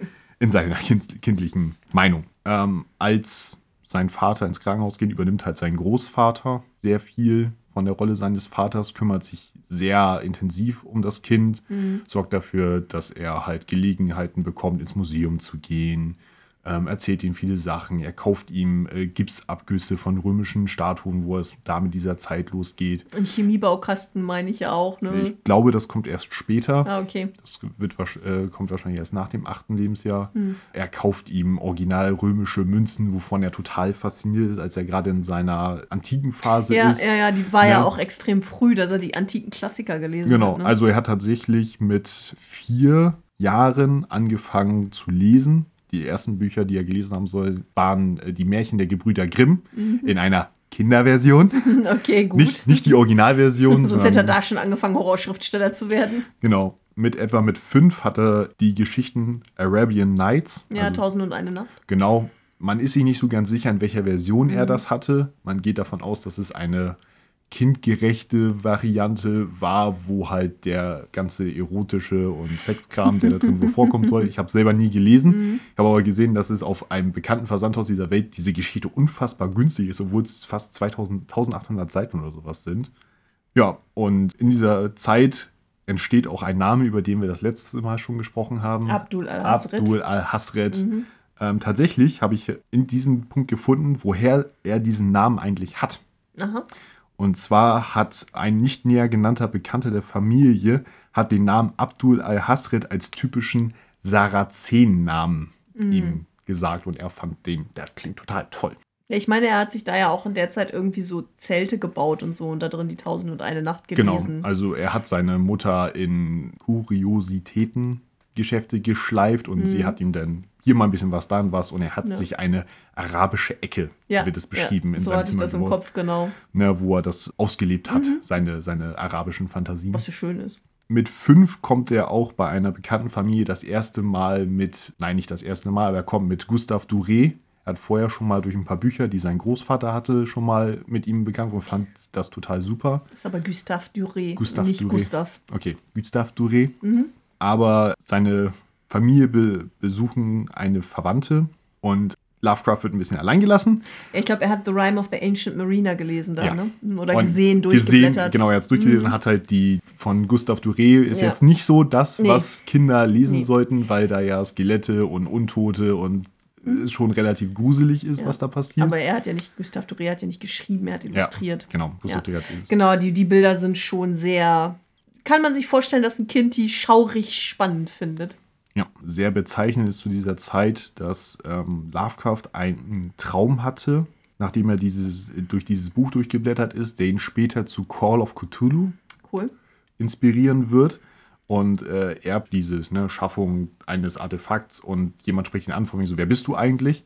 Wie sehr er von seinem Vater da schon entfremdet ist, weil er ihn jetzt ja auch schon seit mehreren Jahren nicht gesehen hat, ist halt, dass er sich nicht als Howard Phillips Lovecraft, Sohn von Winfield Lovecraft vorstellt, sondern Enkel von Whipple Lovecraft.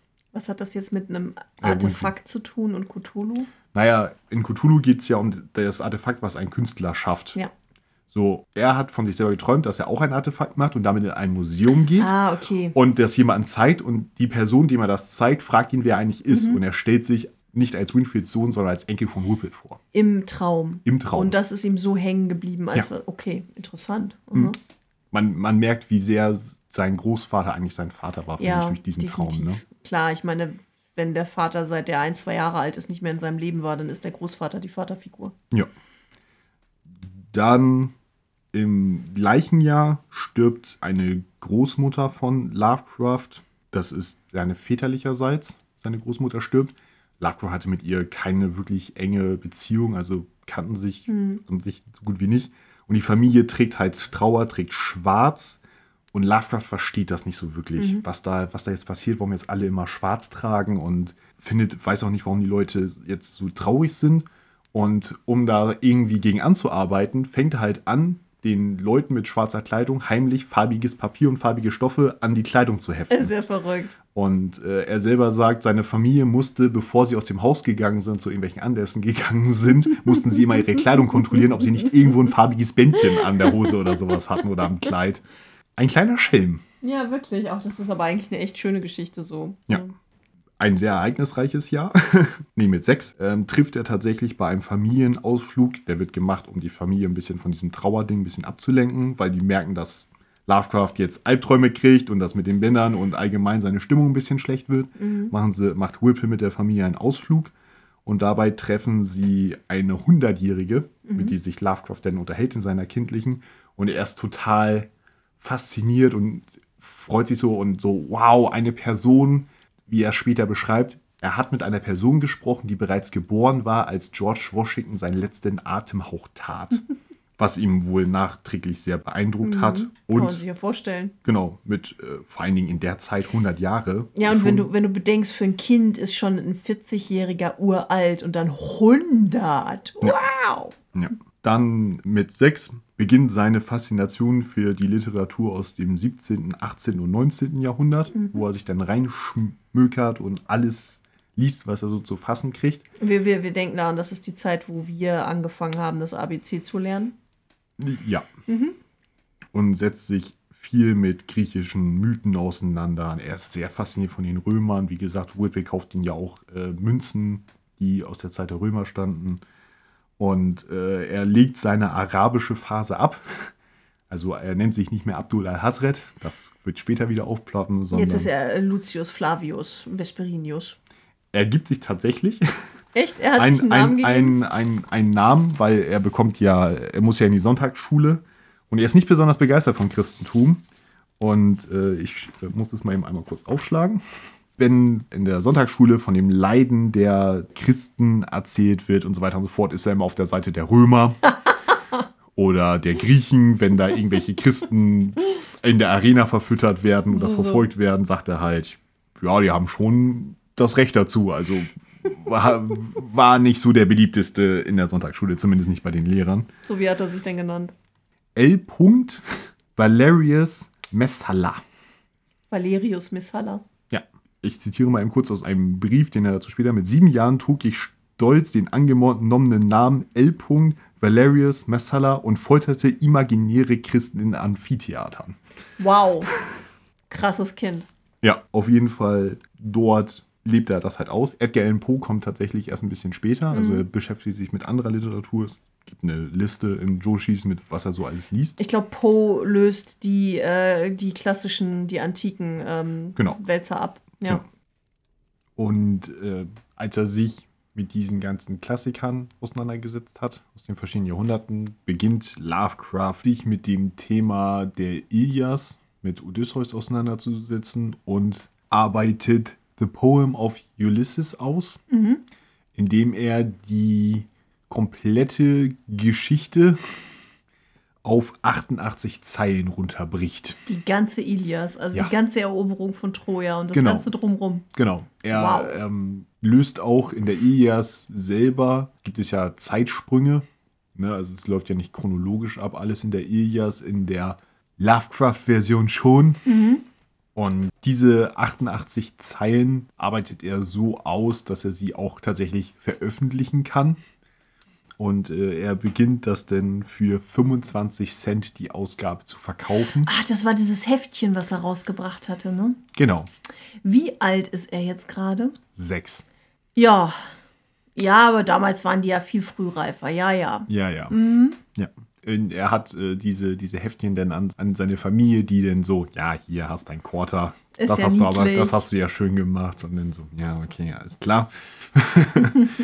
er hatte noch keine Möglichkeit, ähm, die Sachen logischerweise zu drucken oder gar auf einer Schreibmaschine zu schreiben. Das heißt, er hat jede Ausgabe von Hand Mhm. geschrieben und dann verkauft und eingeschlagen und zusammen und Ja, wir denken jetzt alle an Schülerzeitungen. Auch ich warte mal, habe meine Schülerzeitung geleitet. Da hat man dann auch noch nachmittags vorm Kopierer der Schule gestanden und alles kopiert und geheftet und sortiert.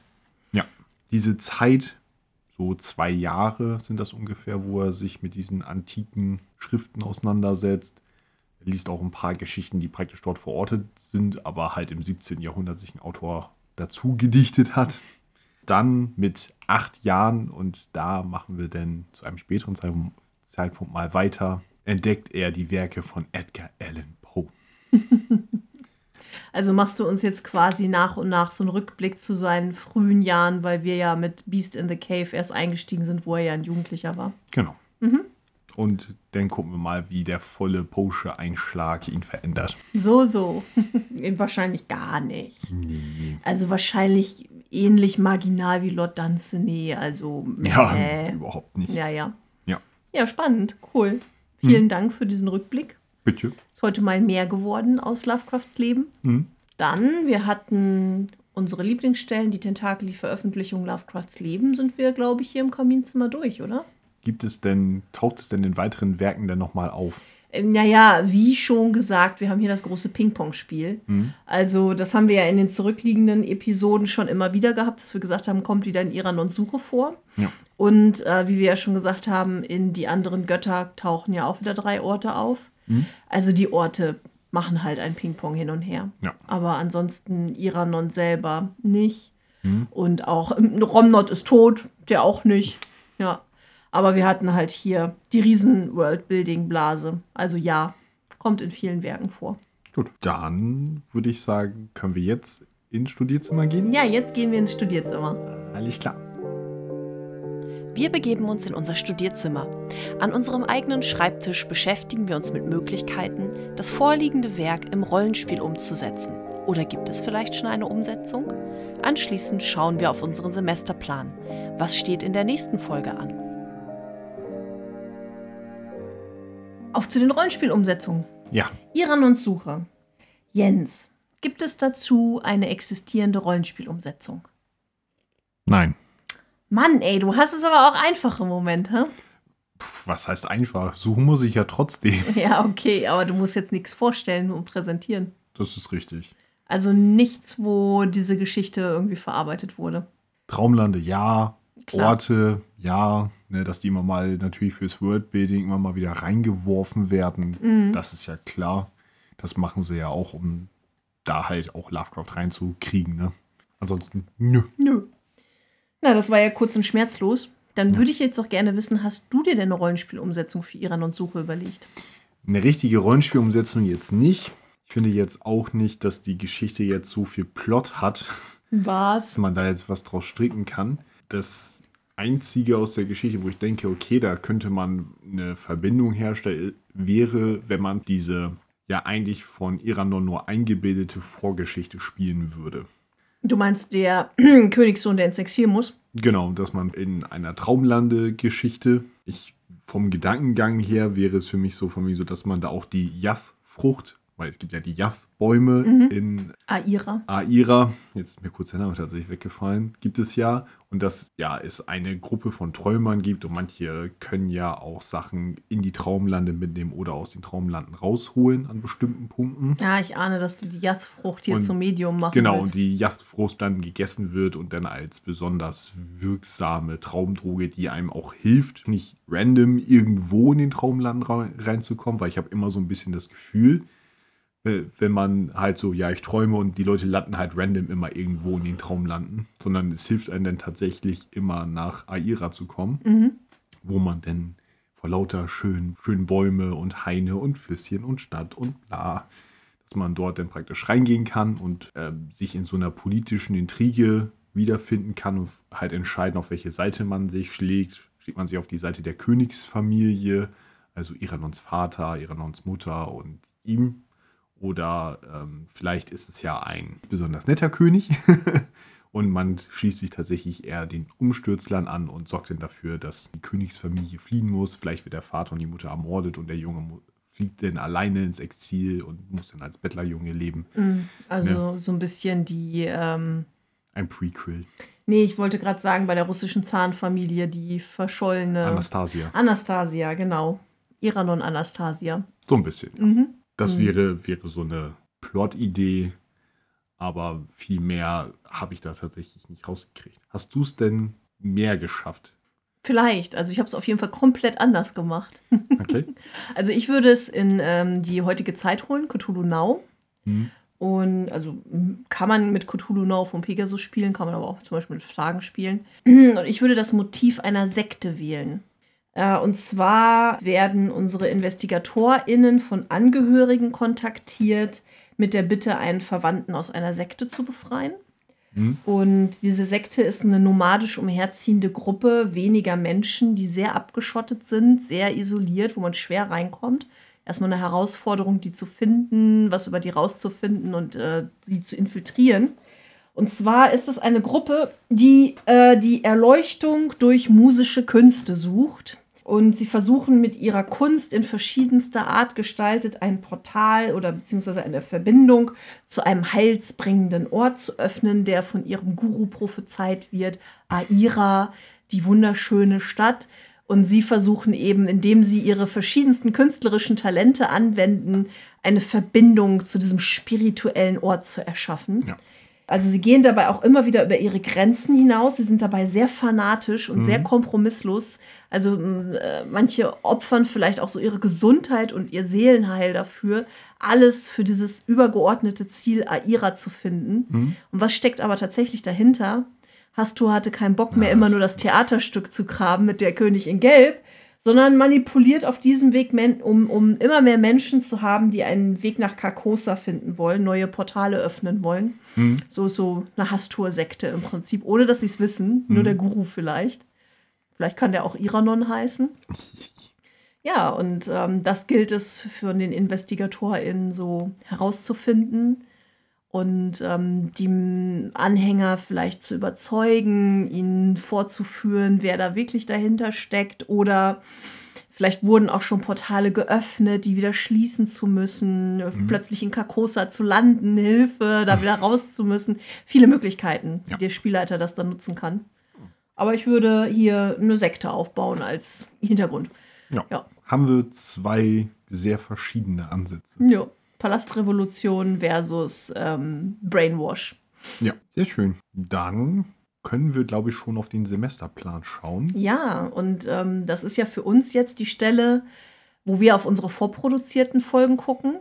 Genau. Das hier heute ist die letzte Folge, die wir noch im Prä-Tentakel-Modus aufnehmen. Ja. Eventuell schaffen wir es noch für weiter hinten eine größere Folge aufzunehmen. Das gucken wir mal. Aber wir haben jetzt so viele Folgen produziert, dass wir euch eine ganze Weile damit beschäftigen können. Mhm. Wir gehen dann von einem zwei Wochen auf einen drei Wochen Rhythmus. Genau. Ja, das heißt, wir strecken euch die Zeit ein bisschen, aber ihr kriegt trotzdem noch mal Futter von uns. Genau. Ja. Katja möchte vielleicht noch ein paar Hörbücher machen. Wenn, wenn ich es schaffe. Wenn sie es noch schafft, genau. Ja. Das heißt, dann kriegt ihr auch zwischendurch noch ein bisschen was extra. Genau, also auf der Liste gerade fertig ist noch Erich Zann. Mal gucken, ob wir da noch mehr zu schaffen. Die anderen Götter haben wir, glaube ich, auch schon äh, vorliegen. Also ich muss da mal durchgucken, wie viel ich jetzt noch hinkriege. Also ja. weil für uns ist es jetzt drei Wochen vor Entbindungstermin. Mhm. Das heißt, es kann jederzeit passieren. Ja. Dementsprechend packen wir jetzt auch die vorproduzierten Sachen in die Warteschleifen, damit da nichts mehr schief gehen kann. Und schauen mal, was wir noch so schaffen. Ja. Ja. Aber ihr bekommt als nächstes von uns ich glaube, das Mondmoor oder die ja. anderen? Das Mondmoor. Das Mondmoor. Das Mondmoor. Das Mondmoor. The Moonbug. Ja. Das hat auch viel Spaß gemacht. Ist, glaube ich, in der Zeit aufgenommen, als ich Corona hatte. Ja, das kann sein. Oder kurz danach. Wo ja. wir dann per Skype das alles machen mussten. Ja, also das war auch doof. entschuldigen uns schon mal für die etwas ungewohnte Tonqualität. ja. ich, äh, ich hoffe, es ist nicht allzu schlimm. Ja, wir entschuldigen uns ja auch in den Folgen und erklären es dann ja auch. Von ja. daher müssen wir es jetzt nicht doppeln. Aber ja. Das stimmt. Mhm. Aber ihr wisst, was kommt. Genau. Aber dementsprechend ist das von unserer Seite jetzt aus erstmal ein See you later, Tentaculator. Tentaculator, oh Gott. Wir verabschieden uns in die Tentakelpause. Wir haben ja noch das Studentenwohnheim. Stimmt, stimmt. Oh, du hast recht. Ich mache hier schon Abschiedsworte. Oh, was Mann, oh Mann. hier übertreibt man nicht. Ja, okay, okay, okay. Bisschen Zeit haben ja, wir. Ja, okay, es war nur wegen den. Ich, ich wurde, wurde mitgerissen. okay, dann lass uns doch ins Studentenwohnheim gehen. Ja, auf, auf und davon. Wir begeben uns in unser Studentenwohnheim, in den Gemeinschaftsraum. An unserem schwarzen Brett schauen wir, ob unsere Community, also ihr, uns Nachrichten hinterlassen habt.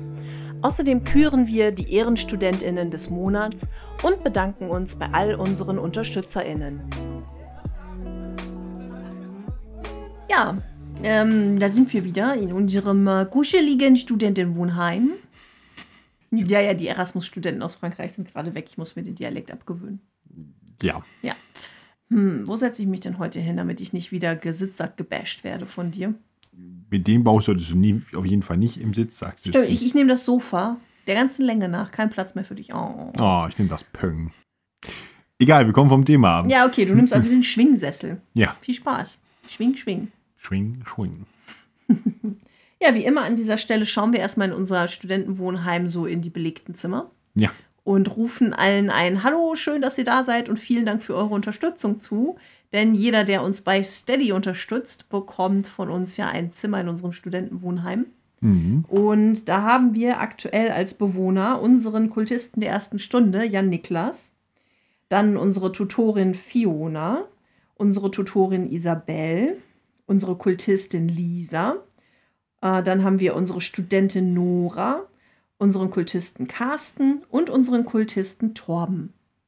Vielen Dank, dass ihr uns unterstützt. Ja, immer noch super cool und auch für euch haben wir jetzt immer die Doppelfolgen aufgenommen, damit wir weiter Content bieten können in unserer Tentakelpause. Weil wer uns so cool unterstützt, der soll doch auch Content von uns bekommen. Genau. Falls ihr uns auch unterstützen wollt, wir freuen uns natürlich über jeden, der uns bei Steady unterstützt. Ein alles kann, nichts muss. Ähm, wer möchte, kann direkt ein Jahresabo abschließen, beziehungsweise eine Jahreszahlung machen. Das hat den Vorteil, dass bei uns ein bisschen mehr ankommt. Ja, weniger Geld, das zu den Banken und zu Steady fließt, mehr Geld, das zu uns kommt von dem, was ihr uns gebt. Genau. Und seid dabei. Wir freuen uns auch über Einmalzahlungen. Dann werdet ihr auch in der Community-Folge groß genannt werden. genau. Ja, wir nutzen das immer, um unsere laufenden Kosten zu bezahlen und anzusparen, weil dann doch immer mal Equipment kaputt geht und ausgetauscht werden muss. Ja, Das heißt, das Geld wird auch eins zu eins für unseren Podcast benutzt. vielleicht brauchen wir irgendwann mal ein neues Notebook fürs Ja. Aufnehmen. Ist, ähm, der macht immer mal wieder Zicken, dann sind plötzlich fehlen Passagen oder es hängt sich auf. Ich zittere jedes Mal, dass unsere externe Festplatte mit allen unseren Dokumenten drauf nicht den Jordan runtergeht. Ja. Falls ihr uns aber nicht nur bei Stay unterstützen wollt, könnt ihr auch uns gerne euren Freunden weiterempfehlen. Folgt uns auf YouTube, Instagram, Facebook, Facebook, Spotify. Spotify, Apple Podcast. Guckt auf unserer Homepage vorbei, Wir lesen lovecraft.com. rubbelt die Glocken und klickt die Knöpfe und liked und teilt uns und empfiehlt uns und bewertet uns. Genau, kommentiert fleißig, das Ja. ist gut für den Algorithmus. Bewertet uns, wo ihr uns bewerten könnt. Genau, hier auch nochmal der Hinweis, dass ihr mittlerweile auf Spotify auch unsere Hörbücher findet unter die Ohrenbibliothek. Hm. Ähm, auch da könnt ihr uns bewerten. Das freut uns natürlich auch. Ja. Ähm, das waren die vielen Möglichkeiten, uns zu supporten. Haben wir schon wieder was vergessen. Ja, also zum Beispiel auch wie immer der großartige Niklas Bischof Berger mit seinen Übersetzungen. Wenn Ja. da auch andere mal Muße und Lust zu haben, können sie das gerne machen, das freut uns. Ja. Umso mehr Hörbücher können wir produzieren. Sind ja mittlerweile doch ein paar schon zusammengekommen. Das stimmt. Schon echt cool. Mhm. Haben schon eine, wirklich eine kleine Bibliothek. ja, und ansonsten schauen wir jetzt mal wieder auf eure Rückmeldungen, Mhm. ähm, was euch so bewegt hat in unseren letzten Folgen. Wir hatten ja zuletzt Teil 1 und 2 von Die namenlose Stadt inklusive Hörbuch. Ja. Und da kann ich jetzt auch, nachdem wir mit Teil 2 durch sind, äh, den Tix, Tix, Tix, Tix, den Tentakel-Index dazu geben, wie euch die Geschichte gefallen hat. Und zwar hatten wir 9, 9, 7 und 7 Tentakel, also genau 8. Hm. Hohes Rating. Sehr Ja. schön. War ja aber auch eine coole Geschichte. Ja. Also hat euch genauso gut gefallen wie uns. ja, aber dann würde ich sagen, schauen wir doch wie immer auf YouTube. YouTube Jens. Er bringt die Kommentare aus der Community. Ring, ring. Gut. Was hast du alles für uns? Ah, einiges. Also ich habe äh, einige Seiten mit euren Kommentaren vor mir. Fangen wir mit von neu nach älter. Okay. Ähm, fangen wir mit dem Hörbuch zu Iranons Suche an. Und zwar hat da Manson 1980 geschrieben. Toll vorgelesen, Katja. Ist auch wieder einer seiner Geschichten, in der kein Horror vorkommt, aber dennoch einen gewissen Twist hat. Ist etwas melancholisch die Geschichte, also meiner Meinung nach. Nettes Detail, die Städte und die Orte sind etwas abgeändert, sollten wohl nicht ganz offensichtlich sein oder alte antike Namen präsentieren von vergessenen Zeiten, von den Traumlern. Für mich nicht gerade ein Highlight die Geschichte. Dennoch gebe ich vier blondierte, singende und orientierungslose Tentakel und landen da, wo es anfing mit ihrer Reise. Ja, vielen Dank für äh, Kompliment und Tentakel. Dann zum zweiten Teil von Die namenlose Stadt, Folge 29. Andi G. hat geschrieben. Hallo Andi. Hallo ihr beiden. Soll ich euch wieder für eine unterhaltsame Folge loben? Ja, Ach, bitte. was soll's. Mach das. Und- bitte, bitte. Wieder eine tolle Folge. Oh. Smiley. Ich habe mir Katjas Hörbuch zu dieser Geschichte diesen Monat schon zweimal angehört und ich mag sie wirklich sehr. Gute Arbeit. Danke. Auch wenn ich sagen muss, dass Herr Bischofsberger Übersetzung meines Lieblingszitates, was ewig liegt, das ist nicht tot und letztlich selbst der Tod zu sterben droht, bei mir erstmal so etwas wie eine mentale Vollbremsung verursacht hat. Keine Kritik, nur meine persönliche Reaktion. Ja, an der Stelle möchte ich einhaken, dass das ja nicht von Niklas die Übersetzung ist, sondern wie wir ja gesagt hatten, die Gedichtpassagen von Stefan Zimmermann übersetzt wurden. Ja, Credits zu dem, der die Credits bekommt. ja, Und genau, da hatten wir auch schon drüber gesprochen in der Folge, über die vielen unterschiedlichen Möglichkeiten. Und ich glaube, da liest du uns ja auch noch einen sehr langen Beitrag von Stefan Genau. zuvor. er hat äh, was gemacht, das habe ich letztes Mal leider nicht gesehen Ja. und das hole ich entsprechend heute nach. Also, Andi, du bekommst gleich noch ausführlich von Stefan erklärt, was es damit so auf sich hat und viele Alternativen geboten, glaube ich. Ich bin halt schon so sehr an, das ist nicht tot, das ewig Lied, bis das die Zeit den Tod besiegt. Ja, Gewöhnt, ich auch. Dass diese Übersetzung mich irgendwie eiskalt erwischt hat. Das wirft in mir aber eine Frage auf. Wie würden andere Freunde von Lovecrafts Erzählung den Satz That is not dead which can eternal lie and with strange eons even death may die übersetzen? Meine Version wäre wahrscheinlich Es ist nicht tot, was ewig Licht da niederliegt und in seltsamen Äonen mag selbst der Tod sterben.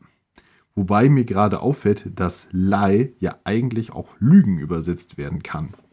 Auf jeden Fall möchte ich euch beiden für die Mühe danken, die ihr euch macht, um uns zu unterhalten. Weiter so und bis zum nächsten Mal. Vielen Dank. Dann hat wieder Manson 1980 geschrieben unter der Folge. Hallo ihr beiden, toller Podcast zum zweiten Teil der Geschichte. Die Charakterzüge ablesen von der Stirn finde ich so, Pünktchen, Pünktchen, Pünktchen. Da hatte wer Langeweile in seinem Leben, um sich das auszudenken. Kopfschütteln. Der Mark Zuckerberg seiner Zeit. Hust, Metaverse, Hust. Aber ich glaube schon, dass HP dran geglaubt hätte. Das verraten mir meine Falten an meiner Stirn, wenn ich in den Spiegel schaue. So. Zwinker-Smiley. Ich freue mich auf eure nächste Folge. Der Background und die Scherze dazu immer wieder Gold wert. Sehr schön. Ja. Dann Kochs Vegan, ganz frisch vor der Aufnahme gerade reingeschlittert. Gerade noch reingekommen. ja. Mein Überraschungsmoment des Tages. Katja, Lesen der Zukunft aus den Stirnfalten. Es gibt auch das Lesen aus der Zukunft aus ich Händen. Ja klar, Katja, Pobacken. Ich, what the fuck.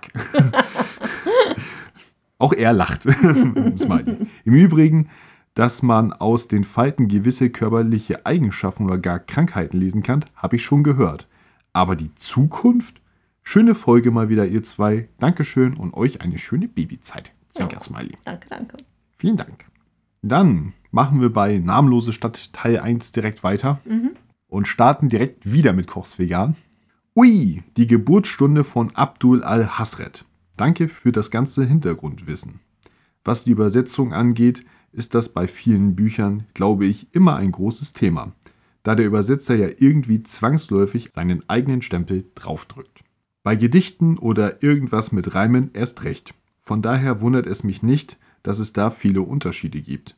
Als ich irgendwann mal die originale bekannte Textzeile las, bin ich aber wirklich etwas darüber gestolpert. Ja, wie gesagt, das Thema Übersetzung. Weiter, wegen South Park und Lovecrafts Rassismus. Erinnere ich mich falsch oder haben Sie das Thema dort auf jeden Fall angesprochen? Bei South Park? Ja, Das musst du wissen. also bin mir gar nicht sicher. Ich meine, abgesehen von der berühmten, glorreichen Coon and Friends Cthulhu-Folge, ich glaube, er selber tritt nicht auf, jedenfalls nicht in einer mir bekannten Folge. Ich weiß, dass es Folgen gibt, in denen der Geist von Edgar Allan Poe vorkommt. Aber ich glaube, mit dem Thema Rassismus weiß ich tatsächlich nicht. Hm, müsstest du mal nachgucken. Ja, gut. Ähm, und dann haben wir den eben schon angesprochenen Kommentar von Stefan Zimmermann, den Übersetzer vom Gedichtspart Mhm. von Die namenlose Stadt. Der ja, glaube ich, mal wieder in, in der YouTube-Anzeige ein bisschen versch- versteckt war, sodass Genau. du ihn nicht gesehen hattest. Genau, irgendwie standardmäßig steht es ja auf Top-Kommentare und man hätte es auf Neueste und ich, mir ist nicht aufgefallen, dass ein Kommentar ausgeblendet war. Hast du jetzt den Kommentar von YouTube genommen oder hast du den von Facebook genommen? Nee, das ist der, der lange von YouTube. Dann ähm, muss ich, glaube ich, übernehmen, weil er hatte ja uns dann bei Facebook aufmerksam gemacht, dass wir seinen Kommentar vergessen haben Mhm. und hat da natürlich auch noch was dazu geschrieben Okay. und dann den Kommentar noch eingefügt. Das heißt, du kannst dich dann zurücklehnen, dann kommt das in Community Katjas Part, weil es bei Facebook erschienen ist. Okay. Dann habe ich tatsächlich nur noch einen Kommentar, das hat mich gerade einen ganzen Zettel gespart. Ja, ja, am, Vor klar. am Vorlesen. Da, Guck mal, da, wie er gerade triumphiert. da kann ich mir jetzt ja den Schweiß von der Stirn wischen und sagen, puh, Glück gehabt. ähm, ja, dann äh, hat Kochs Vegan noch unter das Hörbuch von Die namenlose Stadt geschrieben. Wunderbar übersetzt und auch vorgelesen. Sieben von zehn mörderische, unsichtbare Tentakel. Ich freue mich auf den zweiten Teil des Podcastes zu der Folge, also zu namenlose Stadt. Mhm, ja, klar. Dann ist YouTube Jens tatsächlich schon durch. Okay. Dann wird es Zeit für Community Katja. Ja, deren Zettel jetzt gerade deutlich länger geworden ist. Stefan hat uns wieder in Gedichtform darauf aufmerksam gemacht. Also seine ganzen Kommentare sind ja meistens in Gedichtform. Hm? Und ähm, er hat eben bei Facebook geschrieben, dass sein Kommentar ja bei YouTube übersehen wurde oder nicht, äh, nicht zu sehen war. Und er schreibt, jetzt weiß ich es mit Sicherheit, es liegt nicht nur am Linken, es liegt an meiner Wesenheit, die YouTube lässt versinken. Verdeckt begab ich mich hinab, den Kommentar zu sichten. Äh, es folgt ein Link mit seinem Kommentar für alle bei Facebook. Entkräftet schrieb ich ihn euch ab, so könnt ihr ihn berichten. Der Zeilen Unerklärlichkeit, ihr wird es wohl geschuldet sein, dass unerklärlich lange Zeit, sie bannen mich in Grübeleien. Also er erzählt jetzt davon, wie er diesen Doppelzeiler von Abdul al-Hazret übersetzt hat. Viel Zeit verbrachte ich bereits mit dem verflixten Zeilenpaar, jonglierte seine Komponenten hin und her, um schließlich mit der deutschen Sprache halbwegs das zu greifen, was sich Lovecraft hoffentlich dabei einmal gedacht zu haben schien. Vor allem wollte ich den Tod nicht so besiegen, wie es die anderen Verdeutschungen es tun.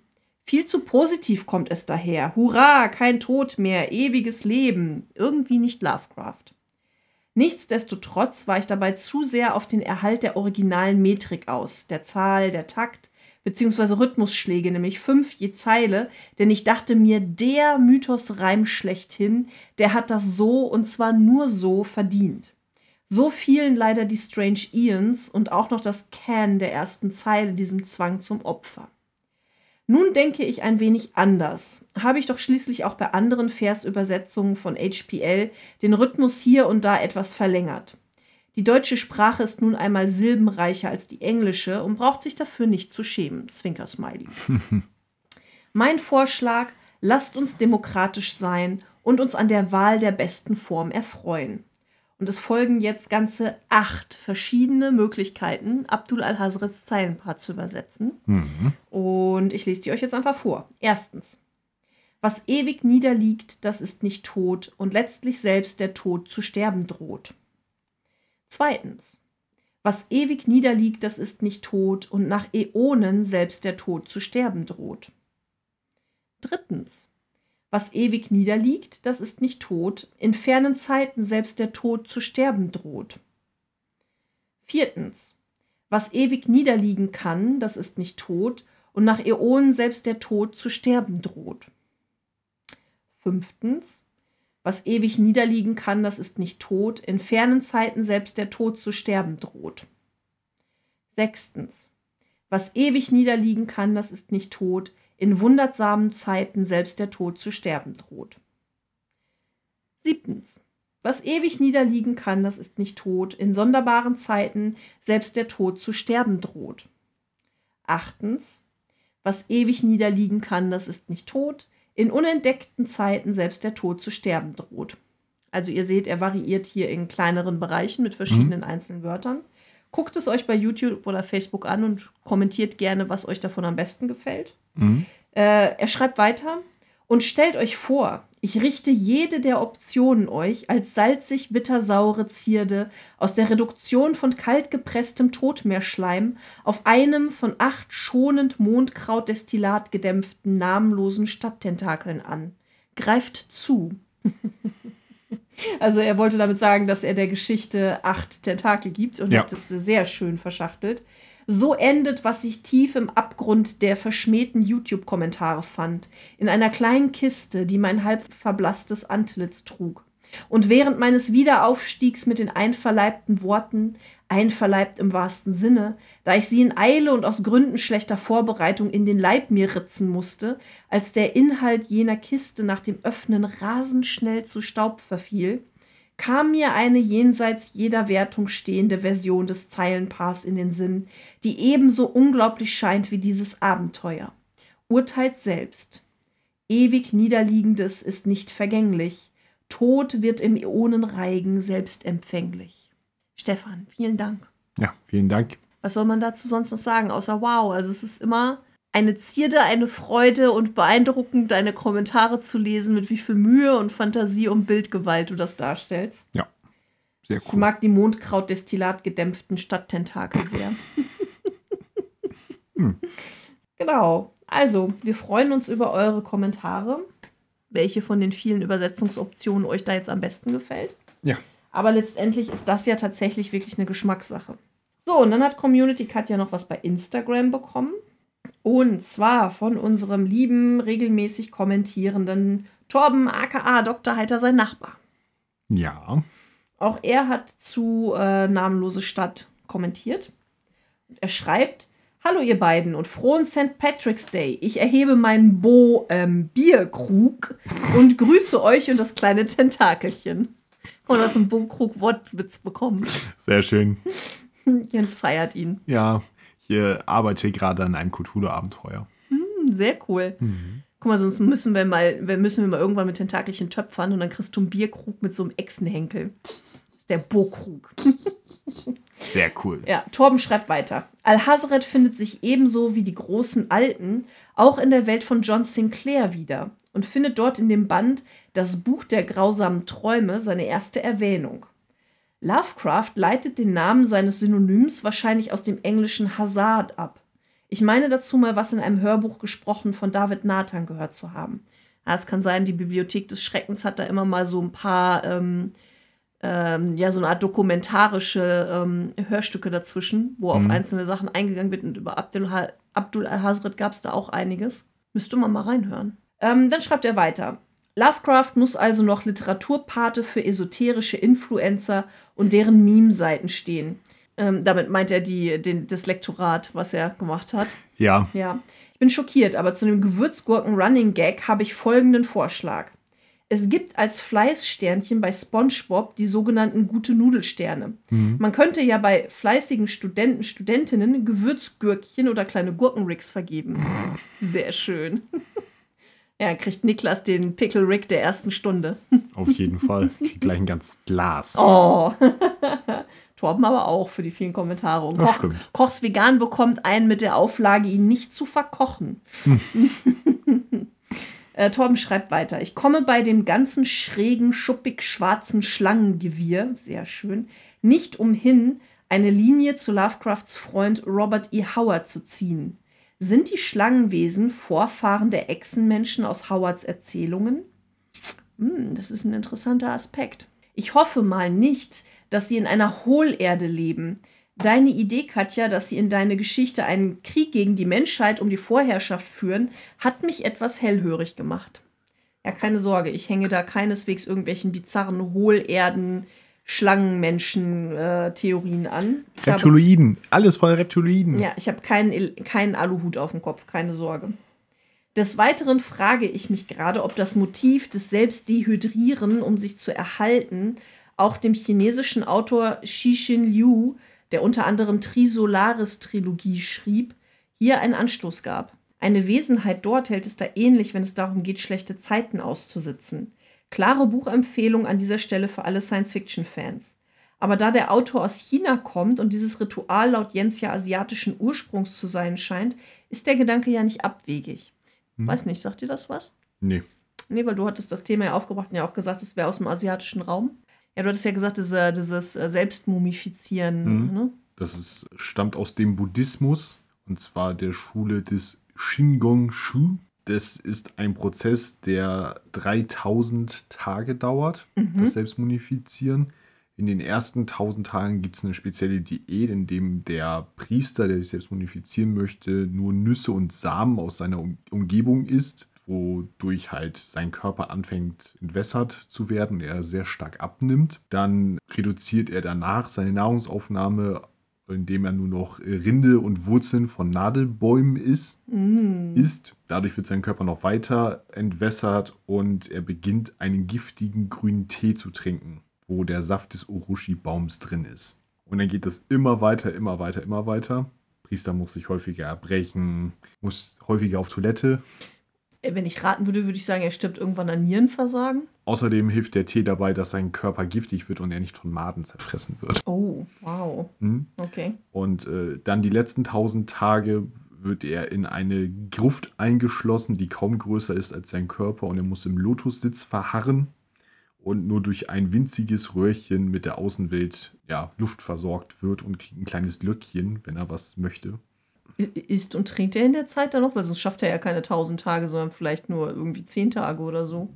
Also er klingelt regelmäßig, weil am Ende der nach den tausend Tagen wird die Grabstätte geöffnet und ne ist Und dann er, ist er mumifiziert. Genau, also er äh, ist, dann in, ist dann eingemauert in dieser Gruft, hat noch dieses kleine Röhrchen und ein kleines, äh, eine kleine Glocke, womit er anzeigt, dass er noch lebt. Und wenn er irgendwann nicht mehr bimmelt, dann ziehen sie das Röhrchen raus. Dann, wenn die 1000 Tage insgesamt dann um sind für die Phase, wird er wieder ausgegraben. Krass.